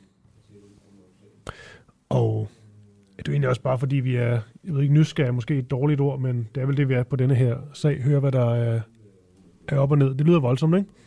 Det er hver gang noget lyder øh, så voldsomt og noget, som, øh, som jo virker øh, som fiktion. Mm. Når det så kommer tæt på på en eller anden måde, så, så bliver man nysgerrig. Det gør man. Jeg har ikke et bedre ord, desværre. Nej. Jesper, er du med? Nå, skulle han gerne Ja, jeg kan høre et eller andet i mine bøffer nu. Godmorgen, Jesper. Godmorgen. Godmorgen. Denne her, øh, denne her sag, jeg gav lige øh, sådan nogle, nogle overskrifter, men vil du ikke med dine ord lige kort oprise øh, sagen for lytterne? Jo, men jeg kan jo sige, at det er en, øh, en sag, som Østjyllands politi har efterforsket siden øh, marts i, øh, i år. Og en, en sag, hvor vi så i går øh, ved anklagemyndigheden øh, har lavet et anklageskrift, og det er sendt frem til, til retten, så der nu er rejst tiltale i sagen. Okay, vil du prøve at sætte nogle flere ord på, hvad der, hvad der er sket? Øh, ja, men jeg, jeg vil sådan set ikke gå i, i detaljer, og det kan være sådan et, et lidt kedeligt svar, fordi at, øh, jeg synes, at, at sagen den skal gå sin gang i, i retten, og det er der, at øh, beviser og, og så videre, de skal frem. Men det, der er rejst tiltale for, øh, det er et øh, drab og så syv øh, drabsforsøg. Øh, forsøg. Og det er der jo med baggrund i det efterforskningsmateriale, som, som politiet har, har lavet. Øh, det er jo sådan, at der kommer en, en anmeldelse, og så øh, efterforsker politiet i en længere øh, fase. Og når politiet så har lavet deres efterforskning, så sender de materialet til os ved, ved anklagemyndigheden. Og så har det været min vurdering, at der skulle rejse tiltale i, i sagen. Okay. Det, der ligesom står i... Øh i vores faktanoter, det er en kvinde, der har været ansat på plejecenter Tirsdalen i øh, Randers, er tiltalt for at have dræbt en beboer og forsøgt at dræbe tre andre. Det skulle hun have gjort ved bevidst at have givet dem forkert og farlig medicin. Det er korrekt, ikke? Jo, det er korrekt, at det er det, der er rejst tiltale for. Altså, der er rejst tiltale for et, øh, et drab mod en øh, beboer, og så er der rejst tiltale for øh, en række drabsforsøg begået mod tre andre øh, beboere. Og det er også, som, som det fremgår der, at det er øh, vores opfattelse, at det er øh, ved brug af, af medicin. Øh, du kan måske mere månedret kalde det forgiftning, altså at give nogen noget medicin, som de ikke skulle have. Og bare lige for at slå det helt fast, altså de her syv øh, drabsforsøg, de er fordelt mod to mænd og en kvinde, så der er altså flere drabsforsøg mod nogle af de samme personer. Ja, det er korrekt, at, øh, at det er øh, mod tre personer, og så flere gange kan man sige, at det er vores opfattelse, at de har fået øh, det her medicin, og så er blevet indlagt på, på sygehuset. Kender vi noget øh, til hendes... Øh, altså nu ved vi, at det er gjort ved bevidst at have givet dem forkert og farlig medicin, men kender vi noget til motivet? Altså er hun bekendt øh, med de her øh, personer? Men altså nu indlægger du en præmis i, at vi, hvad vi ved, hun har gjort. Altså, det er jo det, som retten skal tage stilling øh, til, og det er selvfølgelig også lidt, lidt øh, svar. Men jeg kan sige, at det er jo det, vi mener, at vi kan løfte bevisbyrden øh, for at være en klagemyndighed, at hun skulle have gjort de her øh, ting.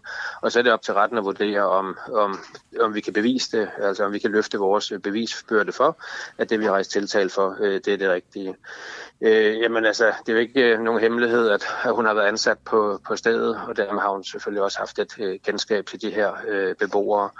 Øh, jeg har ikke nogen øh, kommentar til, hvad et eventuelt motiv kan være. Okay. Hvad med sådan noget som, øh, det ved jeg ikke om præcis dit, øh, dit punkt, men øh, sådan noget som, øh, som, som strafferammen. Hvad er, det, hvad er det ligesom, der er øh, i udsigt muligvis? Ja, men det igen, øh, hvad, hvad straffen er, det kan jeg godt forstå. Det, øh, det interesserer øh, offentligheden, men det er noget, øh, som skal behandles i, i retten. Jeg kan sige, at sagen kommer til at køre som det, der hedder en, en nævningesag, øh, og det betyder, at den er øh, todelt, forstået på den måde, at dommer og nævninge øh, først skal tage stilling til, om, om hun er skyldig øh, i noget, og hvad hun eventuelt er skyldig i. Bagefter bliver der så afsagt en, en kendelse om det, altså man kan sige, hvad er resultatet af, af spørgsmålet om, om skyld, og så først derefter øh, skal vi tage stilling til, hvilken øh, straf øh, det er. Men jeg kan jo sige, altså som udgangspunkt, som udgangspunkt øh, giver et øh, drab 12 års øh, fængsel i, i Danmark, som udgangspunkt. Og hvad giver drabsforsøg? Ja, men øh, det, igen bliver det et udgangspunkt, men som udgangspunkt giver et drabsforsøg øh, seks år. Men det er ikke sådan, at du bare, øh, kan man sige, øh, lægger, lægger det hele sammen og i en stor pærevælling, og så kan lave et uh, regnestykke. Uh, sådan foregår det, uh, foregår det ikke. Uh, men hvis du har et, et enkeltstående drab, så er udgangspunktet 12 år. Hvis du har et enkeltstående drabsforsøg, så er udgangspunktet uh, 6 år. Men det er ikke sådan, at man, ligesom i USA og andre lande, bare kan lægge sammen, og så giver det et eller andet uh, vildt tal. Sådan gør vi ikke i Danmark. Mm. Her til sidst, uh, Jesper, vi kan godt høre, og det er jo også bare som det skal være, at der er jo grænser for, hvor meget du kan sige, hvor mange detaljer du ligesom må, må give os og uh, offentligheden. Mm. Men kan du fortælle noget om denne her kvindelige tidligere plejehjemsansat fra, fra Randers? Altså bliver hun ligesom set på som uh, en, der har handlet sådan, som helt, uh, hvad hedder sådan noget, klart sigende, øh, almindelig, eller har der været et eller andet andet, der, der kunne have gjort, at man ser lidt anderledes på, på denne her sag? Du tæller sådan i hendes mentale, kan du, kan du, kan, mentale ja, tilstand. Ja, det, den, det har jeg fanget. Øhm, det, det man kan sige er, at øh, der er jo nedlagt påstand om almindelig øh, straf øh, i sagen. Hvis der havde været nogle oplysninger om, ja. at, øh, at det skulle have været anderledes, så havde vi nedlagt en anden øh, påstand. Så uden jeg kan gå øh, specifikt ind i, i hende, så kan jeg sige, at, at strafpåstanden i sagen, hvis hun bliver øh, kendt skyldig og efterfølgende skal dømmes, det, det er almindelig øh, fængselsstraf, så der er ikke noget, der taler i en anden retning. Okay. Jesper Roborg, specialanklager i denne her øh, sag. Mange tak, fordi øh, du er med her til morgen. Velkommen. Yes, god dag. I måde, hej. Tak. Ja.